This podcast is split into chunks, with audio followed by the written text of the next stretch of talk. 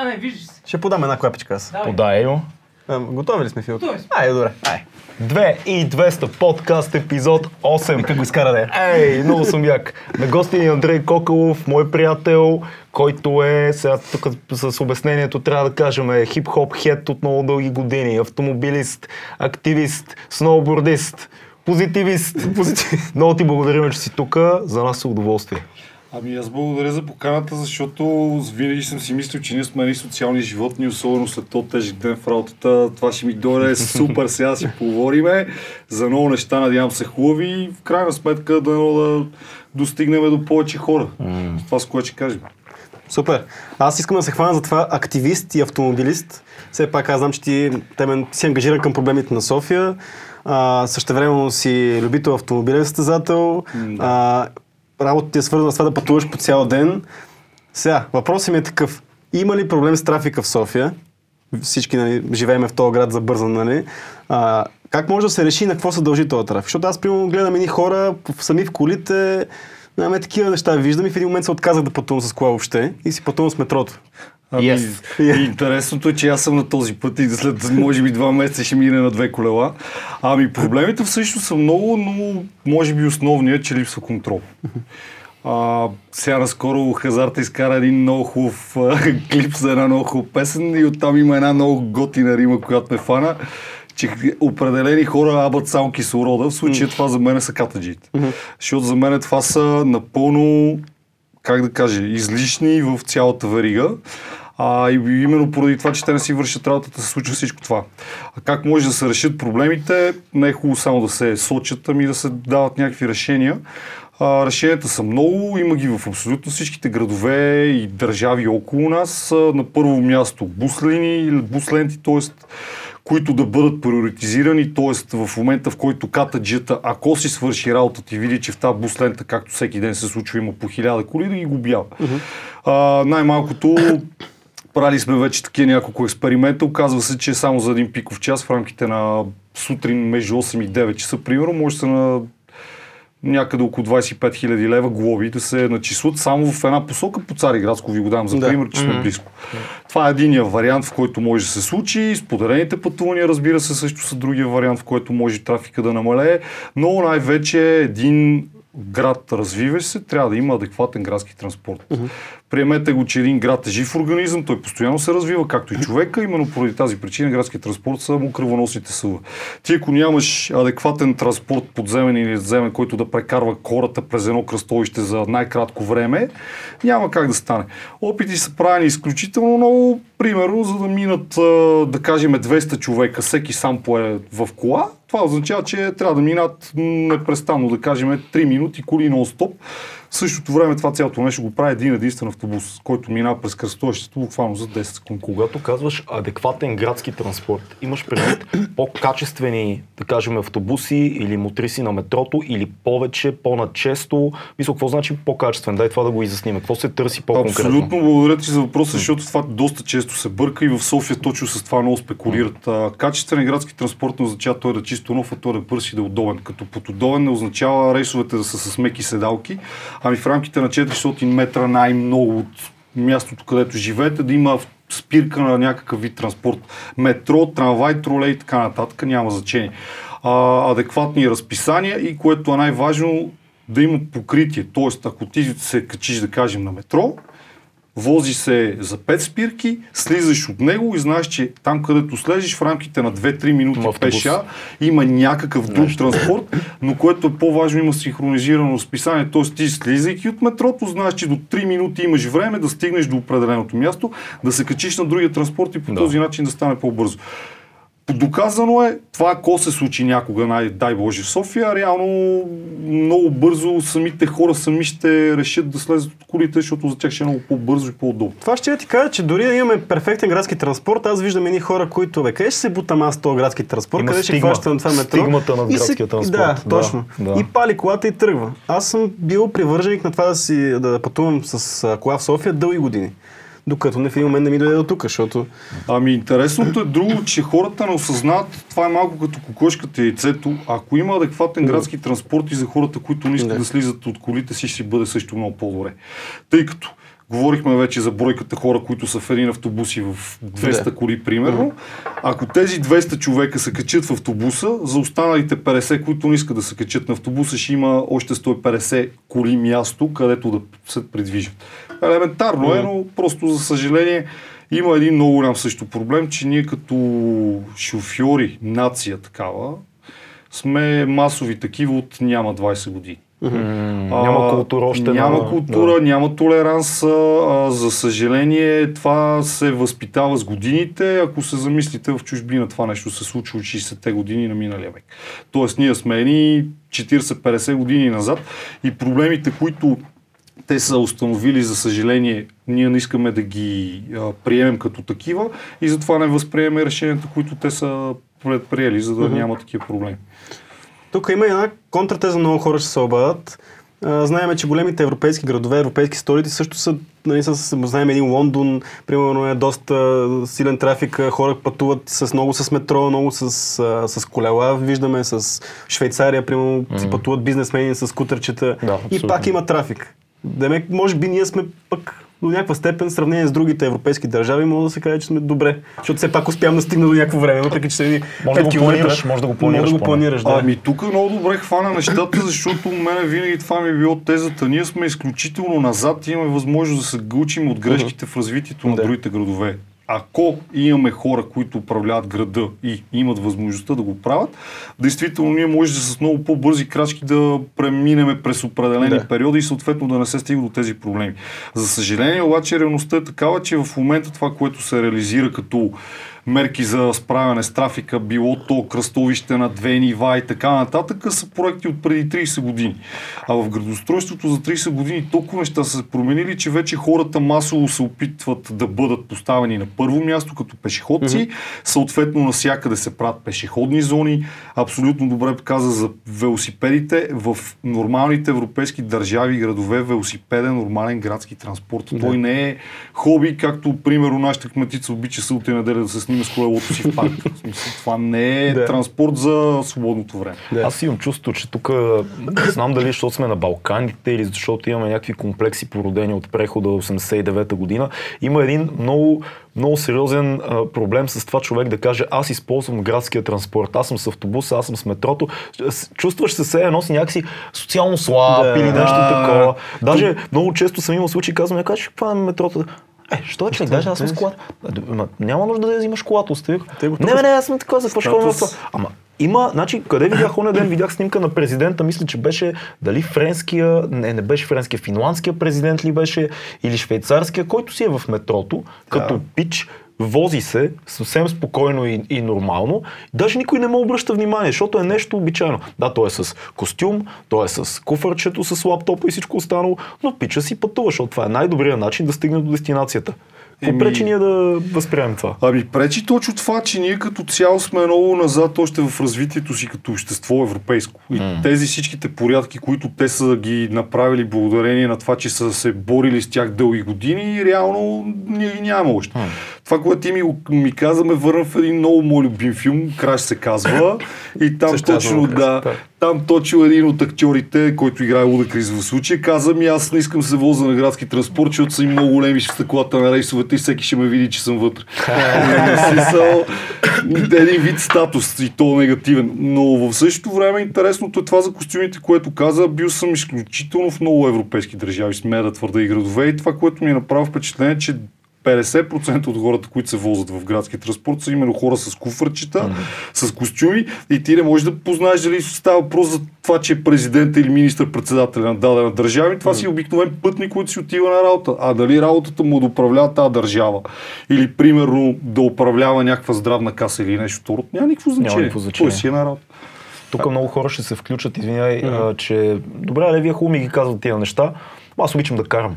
Обичам mm. да карам вече. Ти много добре го разбираш, защото да, ти супер много обичаш да караш. Ние много сме пътували да с тебе. Какво казваш на човек, който казва, няма, пък ще ходя навсякъде с колата. Като Еми, пич. точно това. Значи, аз съм на мнение, че всеки един нормален човек трябва да има адекватна альтернатива. Mm-hmm. Тоест, ако има достатъчно добри условия да се ползват колела, да се ползват дори пешеходни пространства. В смисъл имат държави и градове по-скоро в Европа, които целият им център е пешеходен е затворен за коли. Да. Ако има адекватни паркинги, защото това ни е много голям проблем. Ако има възможност колата да се ползва примерно от вкъщи да отидеш до някакъв транспорт, да. оттам да се качиш на регионален влак, метро или каквото и да е, и след това да си се върнеш с влака и с колата до вкъщи, няма лошо. А човека, който обича да кара, нека да кара. Всеки има право на избор. В момента проблема е, че реално ти нямаш альтернатива. Тоест, ако си нормален, граждани на който и да е български град, респективно София, защото това е най-голям проблем, ако ти имаш, примерно, първолак и дете в детската градина и трябва да отидеш на работа, това ако родителите и двамата са заети и работят, няма как да стане с градски транспорт. Просто няма как абсолютно, да стане. Абсолютно. Поради проблема е, че детските градини не са както едно време, като имаш на 2 метра от блока ти да имаш гарантирано място. Само се наложи детската градина ти е на 3 км от къщата. Училището на детето също не е в двора на кооперацията, в която живееш. И като се получат три различни посоки, в които трябва човек да отиде, ми без кола не става. Абсолютно. Така че аз съм много за автомобилистите, нали, не искам да ме разбират хората, че съм активист и за мен е едва ли не градски транспорт е мантра и само той трябва да съществува и трябва да затваряме непременно всички улици. Напротив, аз съм на мнение, че градът трябва да се развива така, че да има достатъчно място за всички. Mm. Но все пак да не се забравя нещо много важно. В пирамидата на развитието на дадения град винаги а, на първо място е поставен пешеходеца, като човек, защото все пак знаете, че никой не е роден в кола. Да. На второ място са хората, които ползват а, велосипед. На трето място са хората, които ползват градски транспорт. И едва на четвърто място са хората, които ползват кола за лични нужди, било то лични или служебни, вече е в зависимост от а, възприятията на дадените архитекти, но по-важното е, че в този ред на мисли вече голяма част от европейските градове... Президента ли намери? Да. А? А, здравей, добро утро, Фил, как си? ами, Ти си да. президента ли? Да. Който е в метрото. Саркози, да. Саркози ли е в метрото? Да. Доста, доста снимки съм виждал. Ма не, то, между другото, преди известно време доста често се появяха снимки на, примерно, министър-председателя на Великобритания. Нон-стоп. Да. А, да не говорим, че, примерно, нон-стоп и Киано Рис го снимат в метрото, дето е човек аз бях видял друг, друг холивудски актьор, голям изкочи ми името, но пак един от големите а, мъже в момента в Холивуд, пак в метрото в Нью Йорк. Между другото, Нью Йорк е точно един такъв град, в който масово се ползва градски транспорт. Колите са таксита или ако си тозара от секса и града. Да, за да му си го позволиш, защото да. реално С шофьора отзад седно да. и циклиш в безкрайни задръствания, харчиш много гориво и нямаш къде да паркираш. Но пък другата страна Лос Анджелес, който пък има огромни, огромни разстояния, където трябва да се минават само, само кола, защото... не те спасява нищо. Да. Но пак казвам, всичко е въпрос на градски планиране и това, което имаме ние като изключителен голям плюс е, че града все още е изключително малък. Факт. И имаме възможност на време да го овладеем развитието да бъде в някаква правилна посока. Вече не съм човека, който трябва да казвам коя е тя, но всеки си има разбирането за това, разбира се. Толкова много теми отвори, направо не знам къде да започна.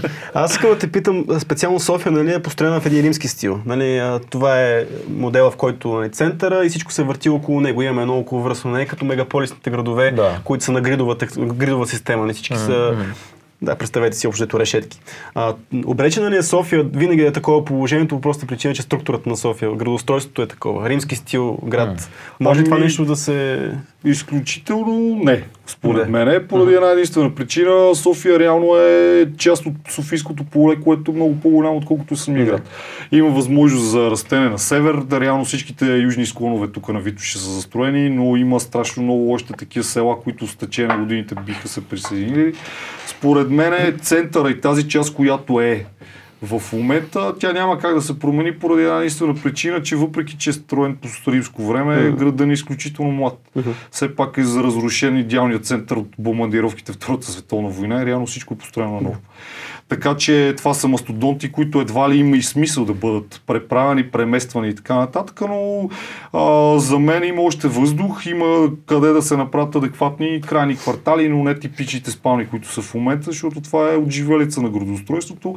Има страхотни места, които могат да се правят комплекси, които да имат абсолютно всичко в тях и да не е необходимо да се прави този трафик, който в момента реално издръства София работиш в бизнес парка, живееш в Люлин и понеже не ти се качва на метрото, минаш през целият център с колата, защото не е Да. близо. И това е един вторичен трафик, който е изключително малумен. Реално, ако имаме адекватно околовръстно в някога цялото да бъде завършено, със сигурност това нещо би се решило. Това Мгм. също е едно от възможните решения, но просто трябват пари. За съжаление, както казах, реализират се в момента проекти от преди 30 години.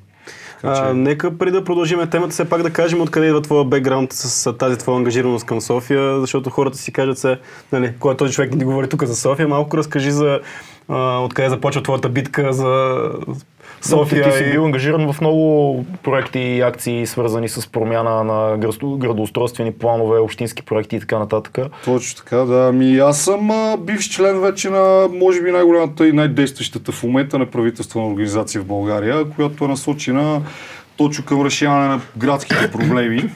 А, организацията е създадена много преди аз въобще се включа в нея и самото ми включване беше на база на моите си борби, които водех и се оказа, че има и други хора като мене, които мислят по същия начин за доста от проблемите и в един момент просто ни се срещнаха пътищата, то е логично, а, защото се оказа, че за да промениш града не е необходимо само да говориш за твоя проблем от гледна точка на катерушката пред входа или лампата, която не свети на последната спирка пред твоя блок, ами трябва да мислиш малко по-генерално.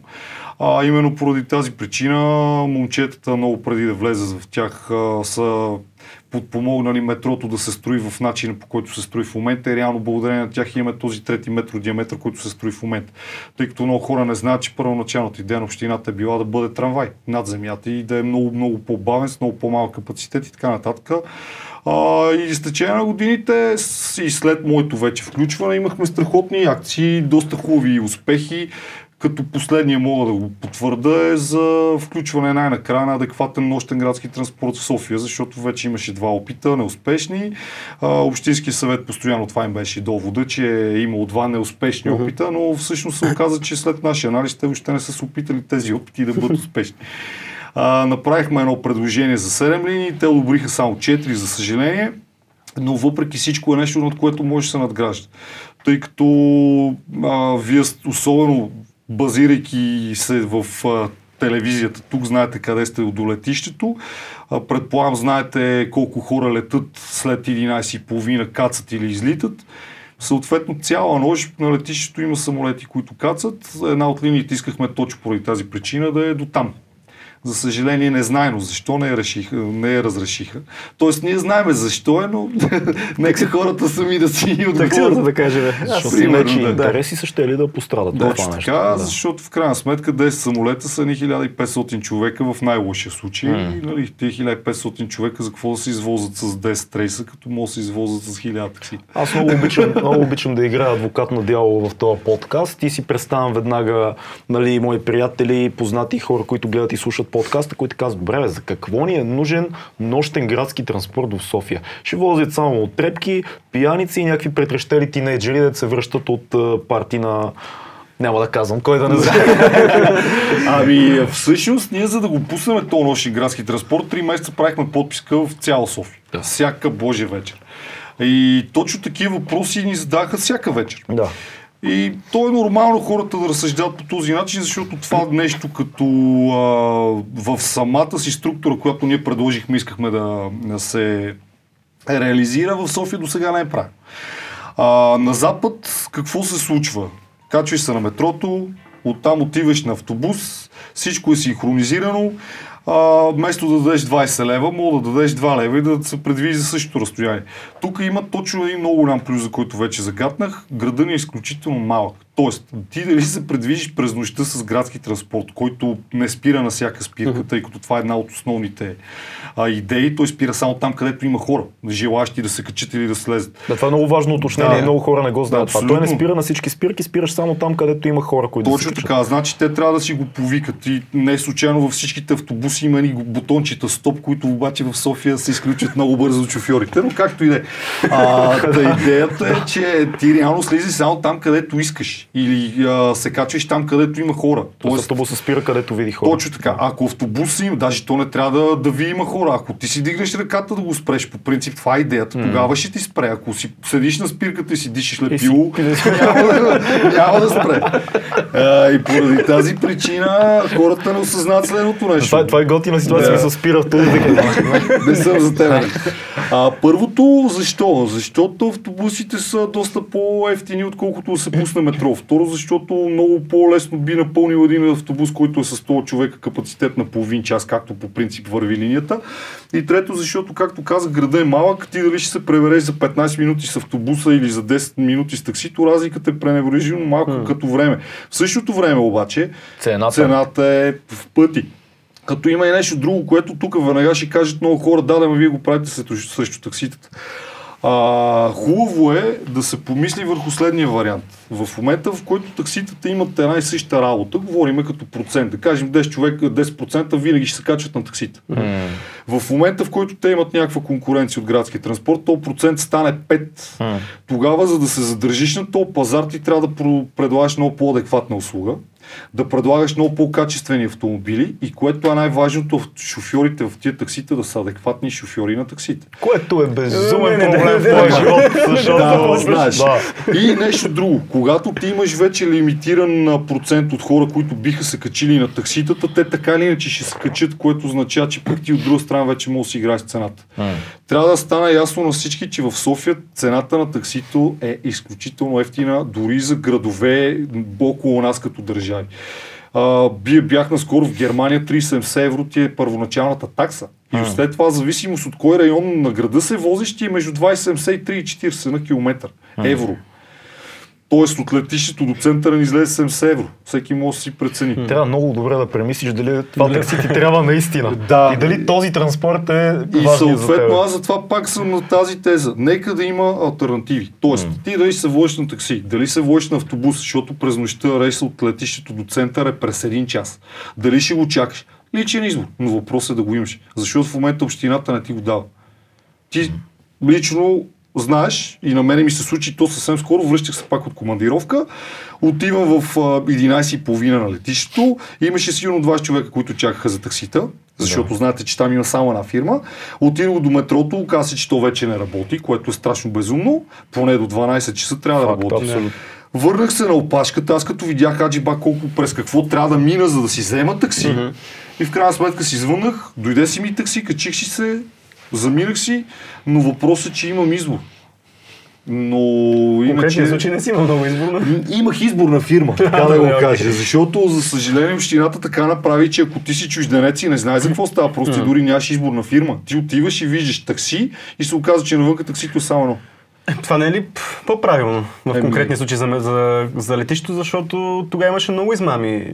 Едни чужденци качват се някакви шано таксита и там обират ги с по... Абсолютно съгласих се. Проблемът е тук е следния. За мен не е важно дали една или 10 фирми, важно Да. всички да са читави. Тук пак се връщаме на Да. липсата на контрол. Ако има контрол, няма да има копърки. Елементарно. Факт, факт, факт. Така че да, в, а, който, в което и да е летище да слезеш в чужбина, знаеш, там колите са брандирани по някакъв си начин, пише на тях само такси. Няма фирма. Дали са общински, дали са някакви частни, никой не го интересува. Да. Знаеш обаче, че всяката е вози на една и съща И тарифа. съм обид- обединена... В България е много, много интересно, защото аз примерно познавам от моя любим квартал Надежда. Той почина мир на праха му. Имаше един а, много брутален бивш таксиджия, който всички му викаха Чопера. Чопера му вика така, защото е карал мотор, беше като рокер, тук имаше катинарче, представи около 60 и няколко 70 годишен човек. Тук е бялото катинарче, което не е заключено долу, нали, рокерското. Ага. Отгоре такава кърпа като на Андрея Сагаси, ама нали, рокерска. И той кара черен Мерцедес с оранжеви врати. Седи отстрани на билата и чака. И ти ако знаеш, се качваш, защото той е такси, той е подбил таксита. Ако не, той ще се покаже, ако те прецени, ще ти метна Я. някъде. Така, качваш се отзад, отзад има два питбула. Бял и черен. Те са като котенца, но са там. Ако стане нещо... Има и бухалка, защото той непрекъснато се бие с другите, Гъбе, другите човек баши. с, Мир на Чопър, той беше много култов. Разбрах скоро, че е починал от един друг негов колега Бакшиш. Да, но ето виж колко е интересно. Значи има човека желание да направи някаква качествена или адекватна услуга, защото да кажем знае някакъв език, облича се да кажем чисто, но е слуша, че ще чалга вътре като се качиш. И в същото време той си дал сметка, че ако го направи по легалния начин, в крайна сметка няма смисъл да го прави. И затова си е взел частната кола, буди се си оранжеви вратите и в нашия квартал ги има двама или трима такива. Другото, което е безумно е, че когато почти... Сега, мой експириенс последните месеци, аз съм ти разказвал с Бакшиш е безумен, защото аз се обаждам се като нормален човек на фирмата Хикс. Тя идва, винаги е най-съща фирма, защото тя е една от добрите. Тя идва, качвам се аж при уж нормален шофьор, който след точно 3 секунди ми разказва, а, от една вечер случай, колко много обича да ходи на казина и как казината са наредена схема и затова е, той, не, той един приятел не обича да ходи. Б, вариант, качва се и на къде си? Към работа. Кой работиш? Режисьор съм. В телевизията? Мгм. Познаваш ли Гала? не, човек. Ма си я виждал, нали, яка, нали? Викам, да, да, добре. Какво снимате? Ми сериални неща. А, то Сем Ботечки е бах ти. И ти вече си тотално. Не, смисъл- си, има ли пари в тази работа? а, да, това, това беше много. Това някъде идва по средата, някъде Да, на сточна гара вече ме гледа, мери ме. Казва, има ли пари в това? Защото тия филми, какво правите, човек, вие? По цял ден нищо. Ами да, за съжаление, такива са си и то не случайно измислена думата бъкшиш, нали? Защото тя си е нарицателно, което, нали, като вкарай басен Ботечки в разговора, веднага ми дойде на къла посоки. Страхотен филм. Изключително страхотен филм, най-вече защото е филм, който не е за петък вечер с карамелизирани пуканки, ами филм, който ще го гледаш в неделя и ще го посмислиш цяла седмица след това.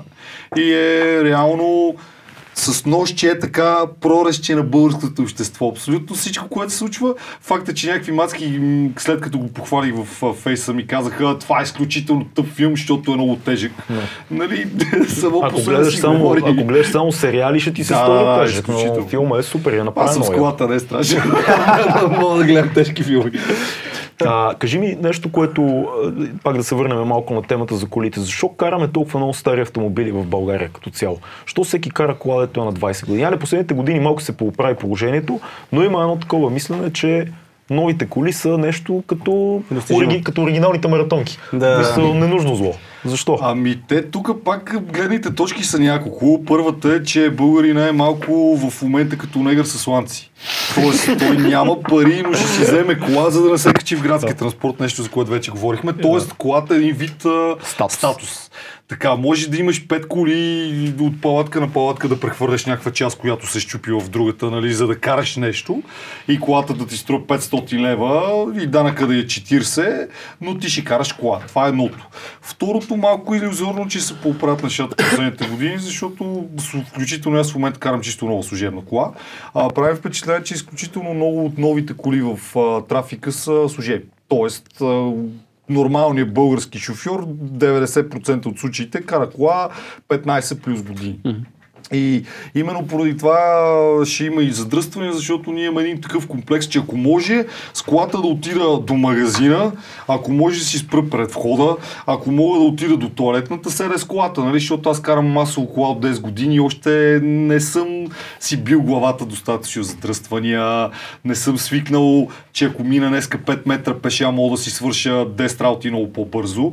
Важно е да съм с кола, защото нали, така се чувствам добре. До някаква степен имам чувство, че хората а, колата ги допълва, т.е. дай им някакъв смисъл в живота, което Да, да, ама, ама винаги е това мислене, че ти ще си купиш, нали, а, старата кола. Няма да си купиш средностатистическа, ст- средностатистическа нова кола, която може да не изглежда толкова впечатляващо, да не е маркова и т.н. Ще си купиш старата кола. Да, ще оправиме. Да, ама това оправяне почти винаги е пари, които се набиват и влизаш вътре много по-тежко, ако си с нова кола. Да, абсолютно, да не говорим, че на времето точно такива грешки се правиха адски. Много хората вземат кола за 5000 лева и никой не си смята, че трябва да даде още 1500 да ремонтира и после гледаш едни чисто нови 15 годишни палатки как седат пред блоковете, защото просто няма човек пари си ги оправи. Това е една от най-класическата гледка по нашите квартали.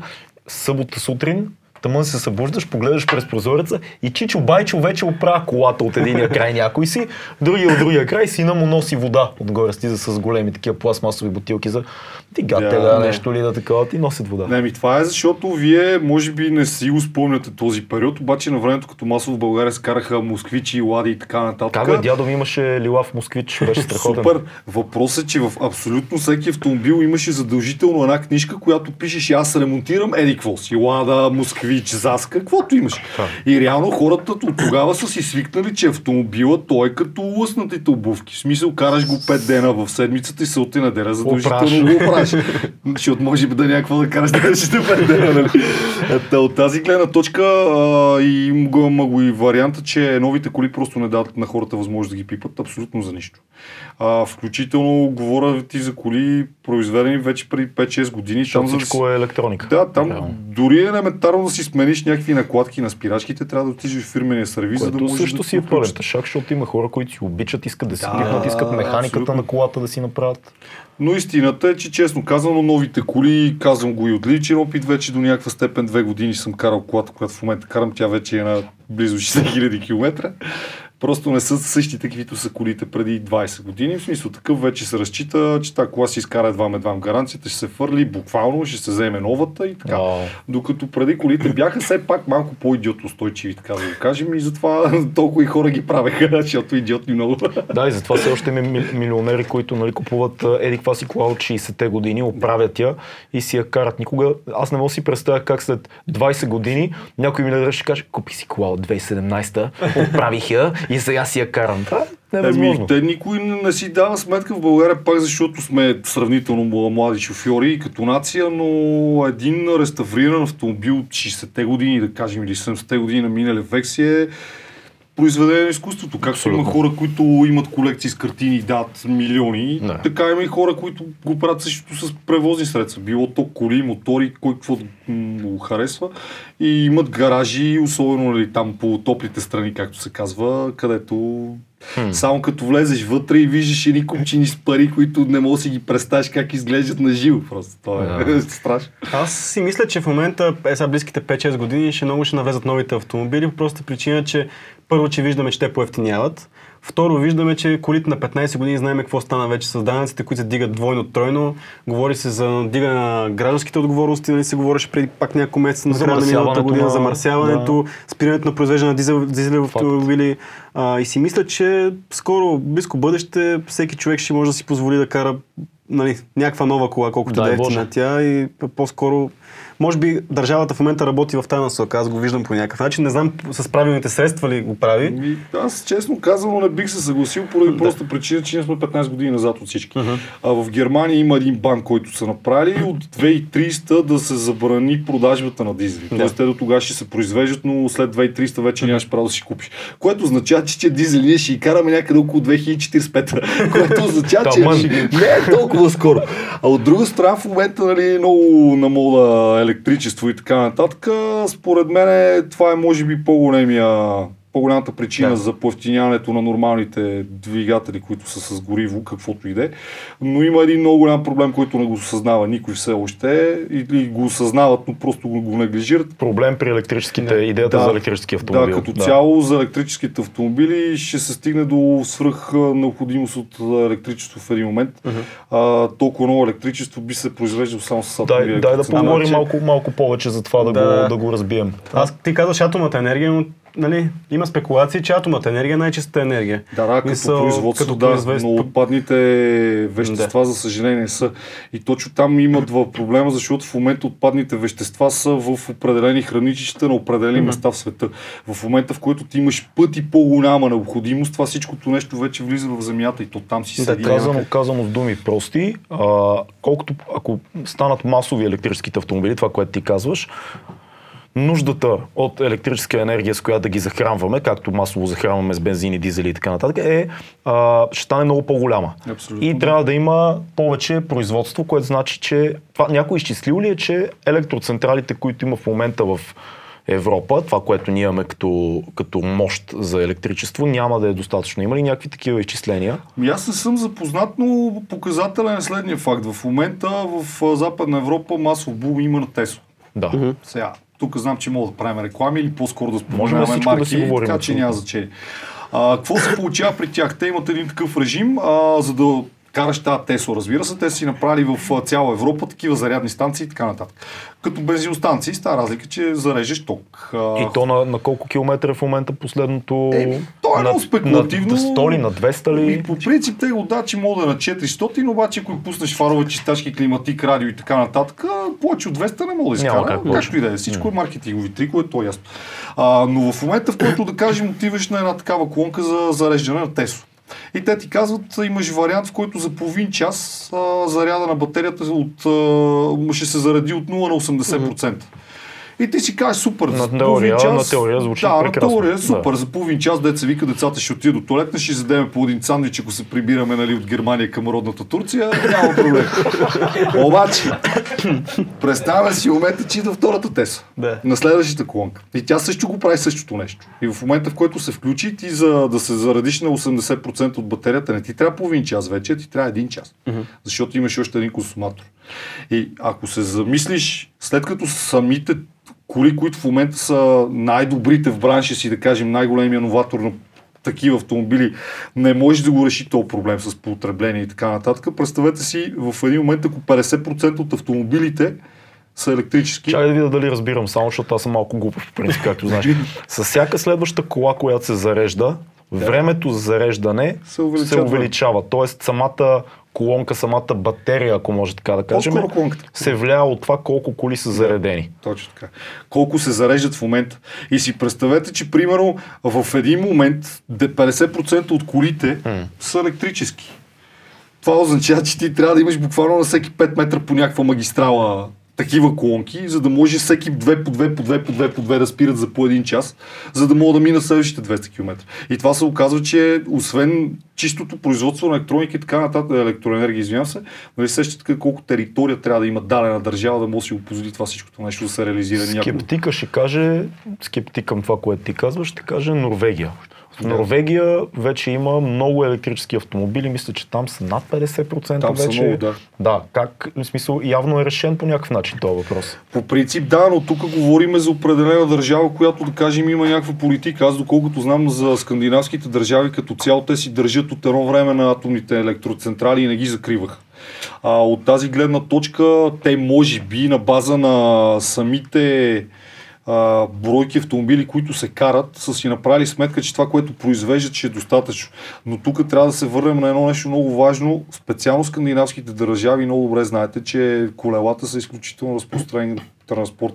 Тоест, ти по дефолт, както се казва, ако си свикнал да караш колело и масово го прави всеки, хората, които карат коли са много по-малко, реално. И дори тези, които карат коли, всичките да са електрически, те пак ще са много по-малко, отколкото да кажем в България всичките автомобили станат в един момент електрически. М. Защото тук ще има страшно много хора, които искат да карат кола. И това е проблем според мен, защото със сигурност течение на годините нещата ще се подобряват и от към батерии, и от към а, начин на зареждане и така нататък, но поне за момента според мен, че още не сме готови. Аз гледах преди няколко години Гранд Тур. Нали, Мгм. а, направиха един тест, а, което го правят в, а, нали, в Великобритания. А, Кларксън караше с неговия си Golf GT а, някакво разстояние, а Мей трябваше с неговия, неговото BMW X, не X ми i3, същото разстояние, кой ще, на кой ще е по-бързо и по-ефтино и така нататък.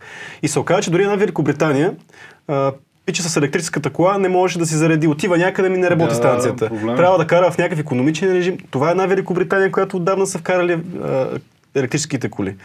Така че Еми, същия пример ще ви го дам, понеже преди време покрай автомобилните състезания, понеже бях фен много и аз още съм всъщност, но имах възможност да ходя в чужбина.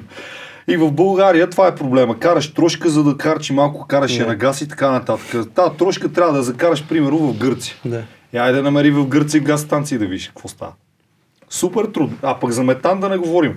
И от тази гледна точка това са ни базови инфраструктури, които става много, много сложно. Освен това вече самите коли толкова е навлязла електрониката в тях, че те постоянно се връзват с тази кола пред тях. То са едни спътници, едни сателити. В смисъл такъв потреблението на електроенергия ще стане толкова голям в един момент, че не знам дали няма от това цялото производство и така нататък, дори да не дигнем температурата на Аз, Земята. аз лично съм, съм, да, това напълно е възможно, но аз съм позитивно настроен, защото мисля, че ще намерят решение на това. А, със сигурност. И с тебе сме си говорили нещо друго в началото. Много хора са мислили така и за хибридните автомобили. Да, аз- а в момента почти всеки втори автомобил реално е хибриден. Да, но Нов. това е идеята, че това е следващата крачка. Аз затова а, идеята ми е, че ние трябва да минем през, да кажем, 20-30 години хибридни само.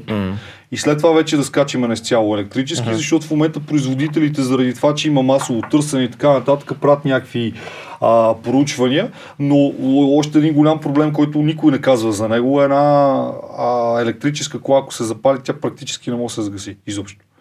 Тоест, ако ти си вътре и Да. тя се запали по време на движение, си чао. Без въобще, каквото и да правиш. Нали, ако спре, се умееш да спреш, да отвориш вратата и така нататък, но реално ще гледаш ни 70 хиляди евро как горят буквално за Проблема с тишината си ми казал ти, че Да, интересен. също до някаква степен все пак човешкото развитие 100 години е свикнал да има някакъв шум, който да го предупреждава за някакво движение около него. Нали, то това най-елементарно може да се реши с някакви звуци и така нататък да издават самите превозни средства. Не е толкова голям проблем, но според мен по-големият проблем е точно това. Още не сме стигнали на ментално развитие, че да сме само на електрически автомобили.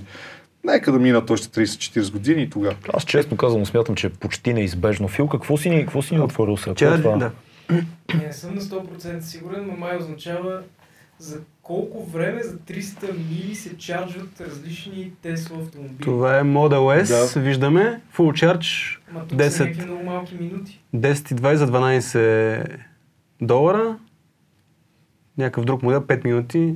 Да, да, ма това не променя това, което Андрей каза, Да. че ако има много, много автомобили, интересно трябва да, се, трябва се провери дали го има този проблем наистина масово с това, колкото повече автомобили минат да се увеличава времето на зареждане. Идеята е, че на, с тези станциите на Тесла, които са за минута и половина зареждаш до full charge автомобила, доколкото разбирам безплатно, защото нали, в момента май е такава инфраструктурата, че когато имаш fast charger на, на Тесла, той не ти струва нищо.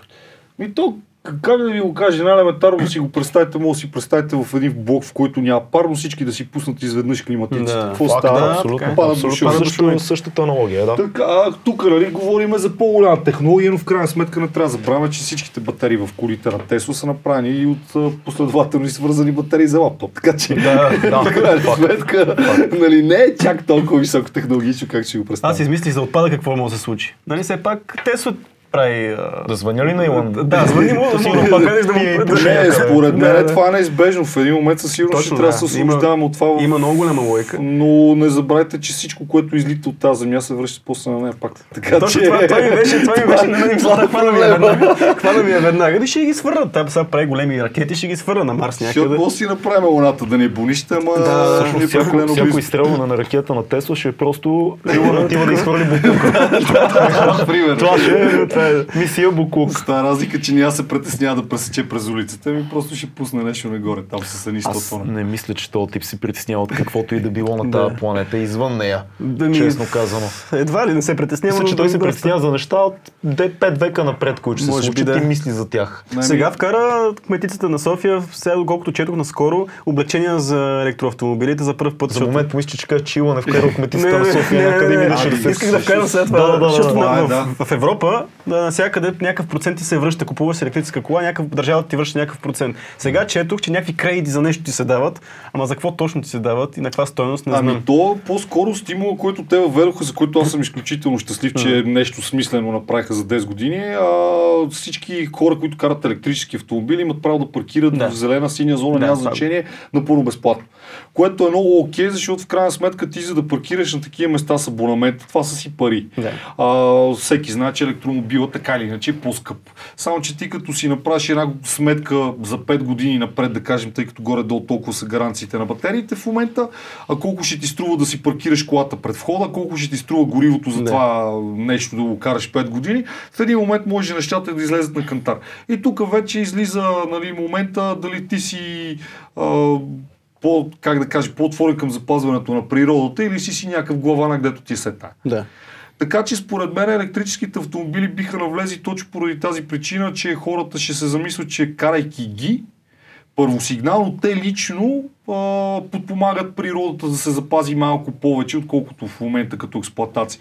Не си дадат сметка обаче, че за да карат тия автомобили има един много голям бекграунд, който те допринасят в крайна сметка да замърся пак тази планета. В един момент. Имаше го един момент, когато излезоха хибридите и най-вече Приуса, а, че нали, танкерите, които се използват за пренасянето на батериите от а, не знам си откъде си до Япония, за да се сгуби там и след това, когато отново се се, да се върне, та, замърсяването е много по-голямо, отколкото да си караш твоя си дизел, дизелов автомобил дори и да... Да, абсолютно. да. Това е Това го имаше интересна още в момента, в който излизаха приуси. Това е било преди колко години вече? 10 сигурно. Той затова, между другото, Приус е много хубав пример. Той много се наложи именно поради тази причина. Стана модерен. Да. Тоест, той стана модерен, защото американците решиха, че ще карат сравнително ефтина Мгм. кола, която е нали, nature friendly, Да. така да го кажем, и всичките почеха карат Приуса. Всъщност Приуса добра стъпка в правилната посока, но в крайна е? сметка си една Това е сапонерка, да. В смисъл не е кой знае какво. А, Защо аз не разбирам едно нещо? Защо всички нови, сравнително нови автомобили от последните 30 години, да кажем, са толкова рабати, а всички автомобили, които са в периода между 50-те и 80-те са с готини, полегати, кръгли. изтеглени такива. Да, защо всичко е рабато отново? И то на ден пак видях нещо, което беше Особено ако гледаме ужасно. супер, тези супер автомобилите, ако гледаме, те всичките са с някакви много странни форми. Какви гли, защо става ами, динамика? По принцип, да, това е едното, обаче А, специално ако говорим за масовите, защото те според Да. мен са по-важните, а малко ще ви кажа нещо от кухнята, което едва ли ще прочетете. А, имам си източници лични, знаеш, не искам да го обявявам в момента. А, има изключително много разработки за запазване на човешките животи. И поради тази причина е сметнато, че когато една кола има, от- особено отпред, по-малко елементи, а, тоест много по-добре е да те удари, примерно, да кажем, такова парче желязо и да го гънеш него само, отколкото да те удари целият капак, защото той няма как да се сгъне. И поради тази причина такива са в момента разработките да се правят коли, които да поемат много по-лесно кинетичната енергия. Т.е. в момента, в който те удари, колата да пострада повече с цел да те запази жив. И това, това има връзка с по-рабатата Да, форма, т.е. точно. шупките пречат на това да се огъне на едно място. самите, да, ти ако ги видиш изключително, особено пък в момента последните модели, те всичките с някакви страшно малки елементи, обаче страшно таки, много различни Много чупки, да, да, много да. чупки. Такива. Това е цялата идея, по принцип. А, работи това е се и в, в тази насока и то се работи вече от няколко години, но хората не го знаят по принцип, но то в крайна сметка не им е работа да го знаят, според мен. Купуваш си кола. Не, не, това, това дава страхотен отговор на въпроса. Да, смисъл, аз да. не го знаех. Добре, ти а, много, много често така имаш житейската възможност да сравниш София с други градове. Да, да. Как мислиш, че върват нещата в тази линия? Ами нека да, да, да се конкретизираме за кои градове имаш предвид извън или в България. В България Но да, да. Супер. Ами, много хубаво. Просто ще говорим половин час. А, така. А, най-голямата причина аз да седа толкова време в организацията, за която ви споменах, е, че имах идея да направя един проект, който гласеше София може повече. В един момент се оказа, че има политическа фигура, която направи нещо подобно, с абсолютно същото заглавие. Аз отказах, но концепцията ми беше същата. Тоест, какво искахме да покажем на хората? Проблема е, че заради липсата на контрол, за който вече говорихме, хората са изключително апатични. Те гледат, че нещо се случва и казват, ми то е по-хубаво, отколкото беше, но в крайна сметка не си дадат сметка, че това, което се случва, се случва благодарение само на техните пари и липсата на контрол от тяхна страна. Какво имам предвид? Знаете казуса с булевар Дундуков. То бяха едни да бъде ли с павета, да не бъде ли с павета, ама що павета, ама те много ще убът и така нататък и така нататък. В крайна сметка имаше една организация, която си казаха, то булевард е стар, исторически, част от центъра на София, трябва да бъде на павета. Доколко са прави, не мога да коментирам, но мога да коментирам, че кметицата каза ми, то в София не може да има повече улици, големи булеварди с павета, защото, видиш ли, са били умрели майсторите, които ги поставят. Страхотно. Това беше, между другото, по медиите. Имаше, имаше нещо такова, да. Да. Ще ставам такъв специалист Да. на павета, ще ставам. Изведнъж въпросната организация, за да си покара нейната идея и за да има павета на Дундуков, какво се получи? Те намериха един жив павьор на 75, примерно. И този жив павьор беше наблюдател, докато Да. хората от а, малко по-тъмнозелените прослойки на обществото редяха паветата всеки ден. Момент, значи дай да уточним нещо. Може би логиката е била, че за да се връзват с старите павета, които са поставени, те има определен тертип на работа, който е трябвало да бъде спазван и заради това най-вероятно е казала няма останали живи майстори, които да го направят по този начин и по същата структура и материал. Възможно ли е това да е логиката? И има един, един, който знае. Не. Не, защото те какво направиха? Взеха паветата, складираха ги, изринаха целия булевард отдолу, смениха тръбите, направиха нова технология и след това сложиха същите павета. И ги наредиха по абсолютно същия начин. Ага. И вместо да ги направят както се прави и в целия свят, защото примерно сте гледали може би колездачната обиколка на Франция, последният етап минават с пистови колелета по Шанзелизе. Шанзелизе е булевард на павета. Факт. Така, как те с пистовите колела без амортисьори могат да минават, аз като мина с колата ми с амортисьори и ми падат зъбите. Да. Нали, въпрос повишена трудност. А, и в крайна сметка организацията намери специалиста, направиха всичко, което направиха и сега имаме един булевард Квазимодо, защото булевард от Дуков от президентството до Раковска е на павета. След това обаче той продължава да е булевард до Дуков, но не е на павета на асфалт, което е безумно. Смисъл, Булевард. Квазимодо е супер. Да, и от тази гледна точка това е много глупавото, защото на хората се пускат такива изключително нелепи обяснения, но те понеже нямат абсолютно никакво желание най-елементарно да се поинтересуват как се случват нещата и затова ги приемат. Така питаме за другите градове. В момента Пловдив, сега си имам и малко, как да го кажа, а, Сантимент. сантимент към Да. него, защото там съм му отгледан малко или много. Но Пловдив в момента използват, а, дори по тротуарите си слагат павета, които доскоро са били по улиците. Без никакъв проблем. Но което е по-важно, те затвориха цял квартал и вече почти всяка улица е пешеходна и е с павета. Бе, явно има живи майстори. Да, явно. Да ги Интересното е, че Пловдив. Е на 120 км и там има живи майстори, които страху... между другото правят страхотно качествени ремонти. В същото време в София това не се случва. И най-големият проблем е друг. А, София и Пловдив и Стара Загора, и Русе, и Бургас, и Варна са, да кажем, най-големите градове в България. Всичките тези градове са с кмет от управляващата партия. Всичките тези градове правят едни и същи неща. Говориме велалеи, тротуари и така нататък и така нататък. Бюджета за тази година на София е милиард и 500 милиона. Сами си представете за какво става. Просто тия пари, примерно 200 милиона отиват за метро от бюджета на общината, всичко друго от европейски средства. Бургас, който за последните 5 години дръпна неимоверно много, а, бюджетите са им средно между 250 и 300 милиона на година. Тоест тук не говорим за 2, 3, 5 пъти Да. по-малко. Тук говорим за много повече. Аз затова питам, защо в Бургас има много по-качествени велоалеи. Значи там явно има по-добри майстори. Защо в Бургас има много по-хубави система изобщо за Да. отдаване на колела под найем, включително електрически, включително такива с ремаркета за малки деца. Защо в Пловдив има тротуари и като цяло улици и всичко изглеждащи в пъти по-добре, отколкото в София? Защо в Стара Загора има пилони и спирки за градския транспорт, които са европейски, а не като тези в София? Защо в Русе се направих спортна зала, която е в пъти по-добра като зала, говоря от арена Армец, и в същото време тия градове разполагат с, С пъти по-малко. пари, но в същото време партията майка, която разпределя въпросите пари, е еднаква навсякъде.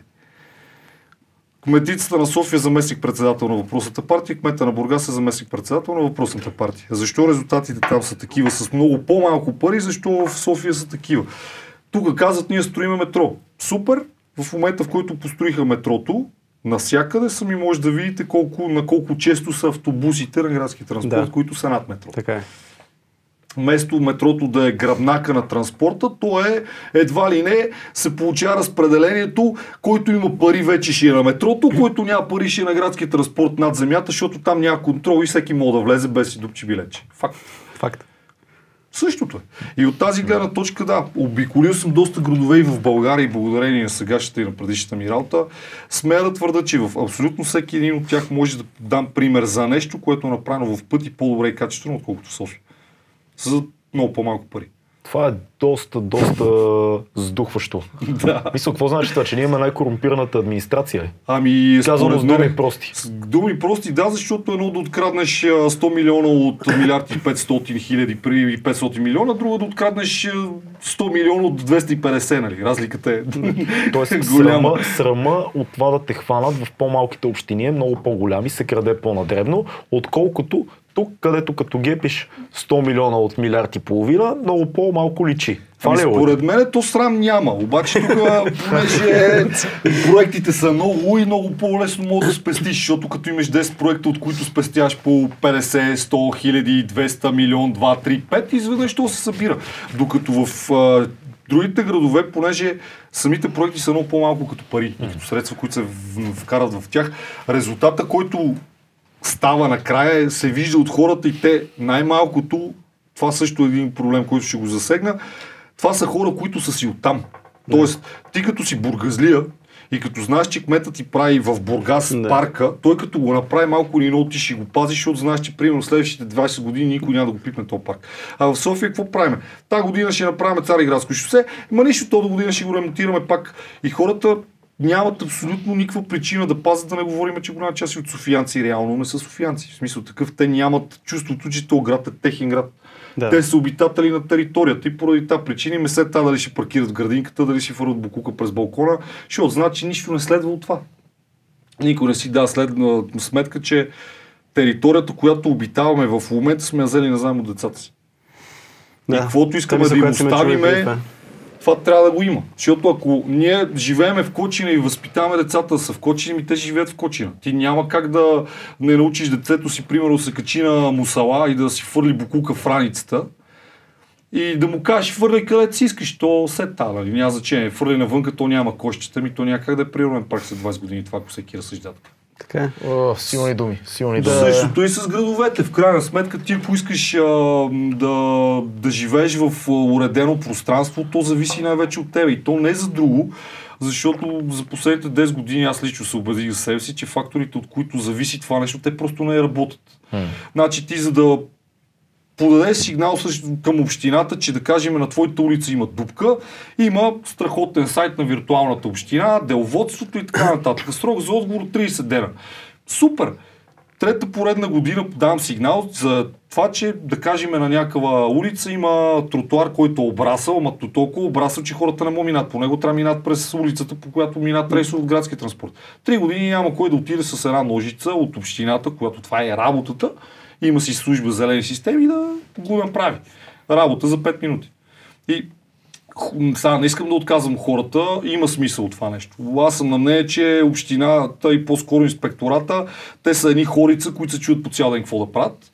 И колкото повече хора им пращат сигнали да, Да. си вършат работата, те щат, не щат, в един момент трябва да се Ще свършат. стане неудобно. Така че ми ти като получиш за едно и също нещо 10 сигнала, ти в един момент си кажеш, «Е, бе, дай да го направим, да не получим 11, защото то това няма да спре, докато не се реши. И именно поради тази причина в София това е най-големият проблем. Според мен софиянци не са толкова а, как да кажа, въвлечени в развитието на града, както в другите градове. И затова резултатите там са други. Защото нашата цел като организация, която представлявах доскоро, беше именно тази. Не толкова да сочиме пръст с пръст проблемите, а да посочваме решение и да въвличаме хората в това. Защото ако хората не изискват от общината да живеят по-хубав град, нищо няма да се промени. Сега, примерно, вие двамата решавате, събота и неделя ще излеземе пред блока и ще направим оборка, ще Да. боядисаме пеките и това е супер. Ама това ще е решение само за пред вашия блок. А ние живеем в тотална кочина от милион и половина човека в нея.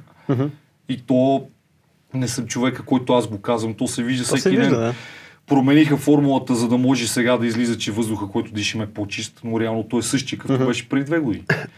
А, гласуваха ни около 50 милиона да направят завод за изгаряне на Букука на ТЕД София, който е на буквално един километр по въздух от самия център на града, пак като мярка с правило срещу, срещу мръсния въздух и поредица от такива малумни решения, които се взимат постоянно. Хората са малко неглижирани за тях и в един момент се чудиме, що децата всичките като ход на детска градина им трябват такива как им казват, Инхалатори, инхалатори, да, да. и що като отидат на детска градина и всичките са респир... с респираторни проблеми и се чудат, имах колеги на времето, викат три месеца детето е при баба си на село, му няма нищо, той да си тук и за две седмици в яс отива, я почва да ми разбива бронхоплевмония и някакви такива. Ими, То е следствие. Е, ние можем да го видим въздуха. Ние живе, тук не живеем, работим в индустриална зона. Е такова, зимата, късна есен, началото на зимата, идваш тук и кажеш, бе, нещо много странна тази мъгла. В следващия момент се окаже, се окаже, че не е мъгла. И го виждаш, защото натиска това цялото. нещо. Абсолютно. И най-интересното е, че хората не си дадат най-елементарната взаимовръзка на нещата. Да. Ти си с автомобил на 50 години, примерно, или 20, след това, то в София няма значение. Караш го то автомобил и понеже пред панелният ти блок нямаш пар, платено парко място и ти го паркираш в градинката и идва, примерно, есента, градинката става кална нива, защото вали всеки ден. Ти тази кал изкарваш на улиците, реално тази кал в момента, в който изсъхне, се дига във въздуха и ти го дишаш. И реално ти сам си вредиш на себе си.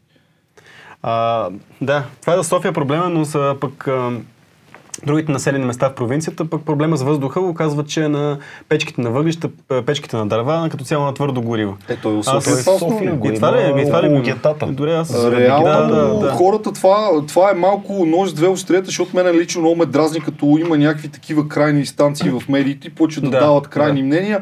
Значи това е единствения проблем или това е единствения проблем. Значи няма единствен проблем. Комплексен. Комплексно. Комплексен е проблема. Проблема всъщност е един единствен, ако трябва да съм честен, и това сме самите ние, защото не правим нищо. Но Да. въпросът е, че проблемите са първо отоплението на, твърди, на твърдо гориво, независимо какво. Като процентно съотношение, Да, това е може би 80% от а, проблема.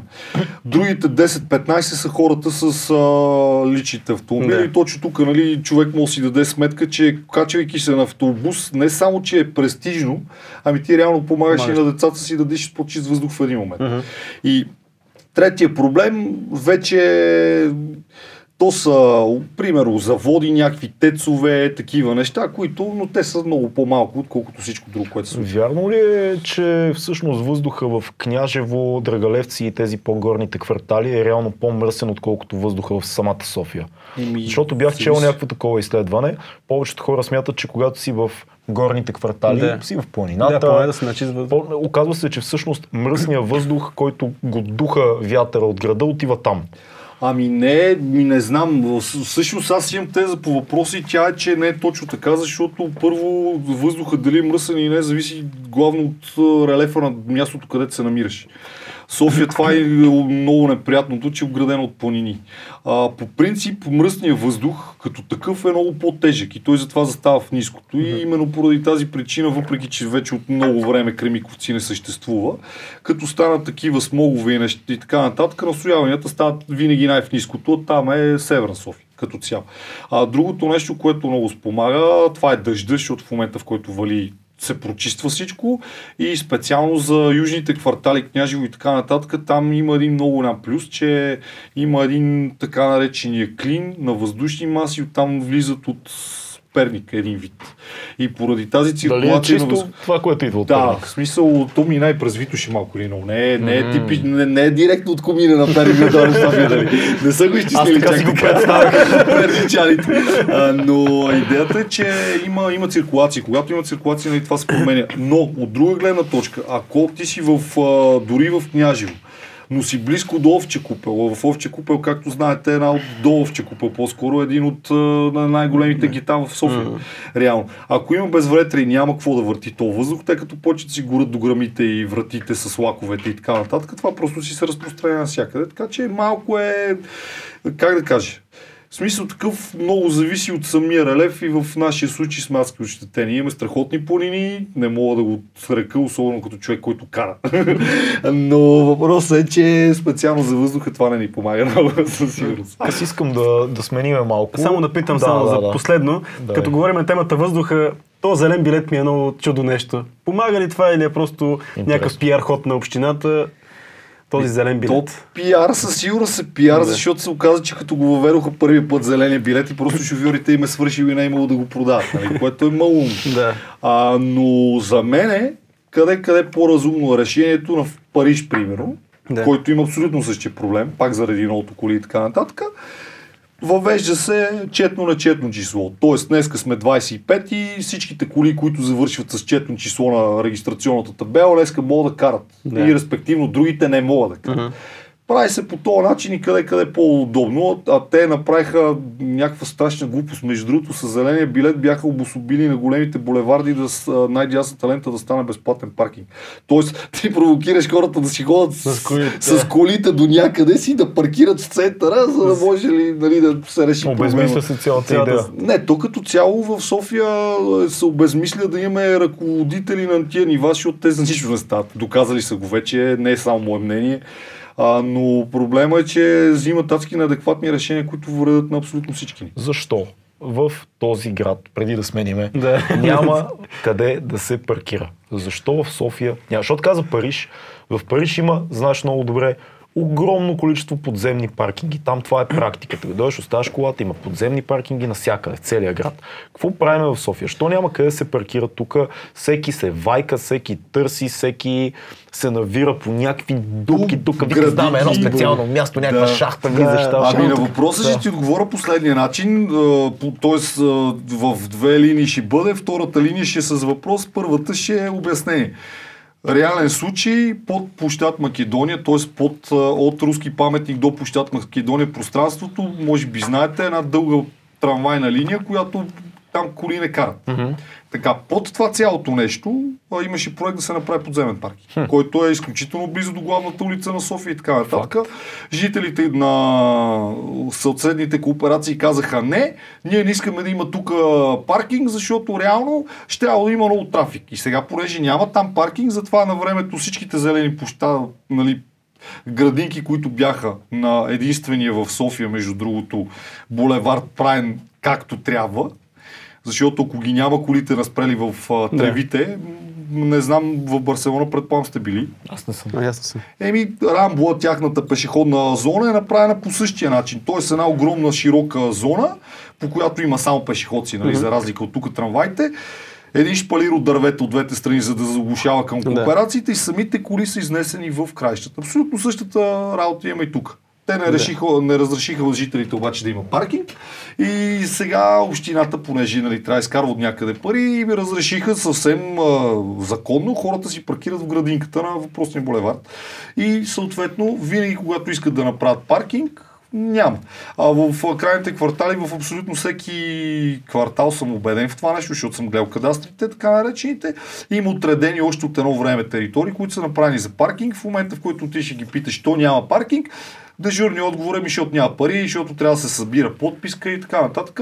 Но ако трябва да се даде подпис за разрешително някой да построи блок, няма никакъв проблем. Веднага ще го направим. Нека да дойдат още 50 семейства с 50 коли, ще има къде паркират. А, казуса с зоната в кварталите. Ми сега ще ти кажа и за него, а, само да ти отговоря нали, по втората линия да, на въпроса с въпрос.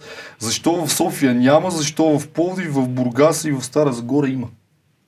Хм. Аз ще ти задам това въпрос. Не знам, кажи.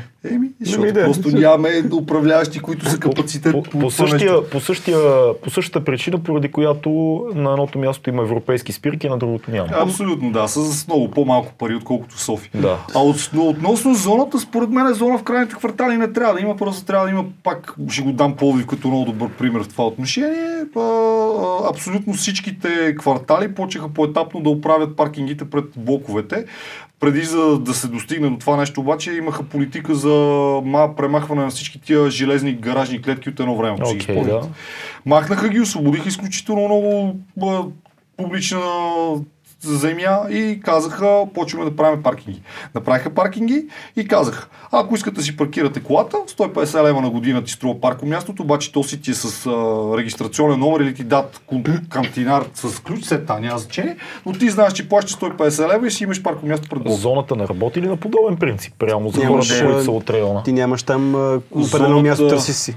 Зоната работи до толкова, че ти имаш гарантирано място, но това не означава, че някъде в тази, т.е. някъде в зоната, където си някъде, намериш, да. да. но може да не си намериш. Това по Което начин хората в центъра, които живеят, много често изпитват тези ти проблеми. га гарантира и другото, което е, а, за, то при тях не е зона, защото зоната има работно време, което е от сутринта до вечерта и ти имаш право вече да паркираш там през нощта. Тоест, мога да паркираш там без да плащаш зона. Но ако искаш вече да плащаш през деня, тогава, примерно, за зелена зона е някаква сума, за синя е по-висока, а, за един автомобил. Определена сума, за два автомобила са. Двойно повече и така нататък, но то е малко безмислещо се, защото в крайна сметка ти ако живееш някъде в центъра и трябва да ходиш на работа с колата в бизнес парк, да кажем, или някакъв друг такъв хъб, като тук при вас, както е бизнес зоната на край летището, ти реално в, момент, в часовете, в които зоната работи, ти няма да си паркира там. М, Тоест, няма смисъл да ги даш тия пари. Е, Единственият смисъл е ако не си караш колата. А преди малко каза 50 семейства с 50 коли.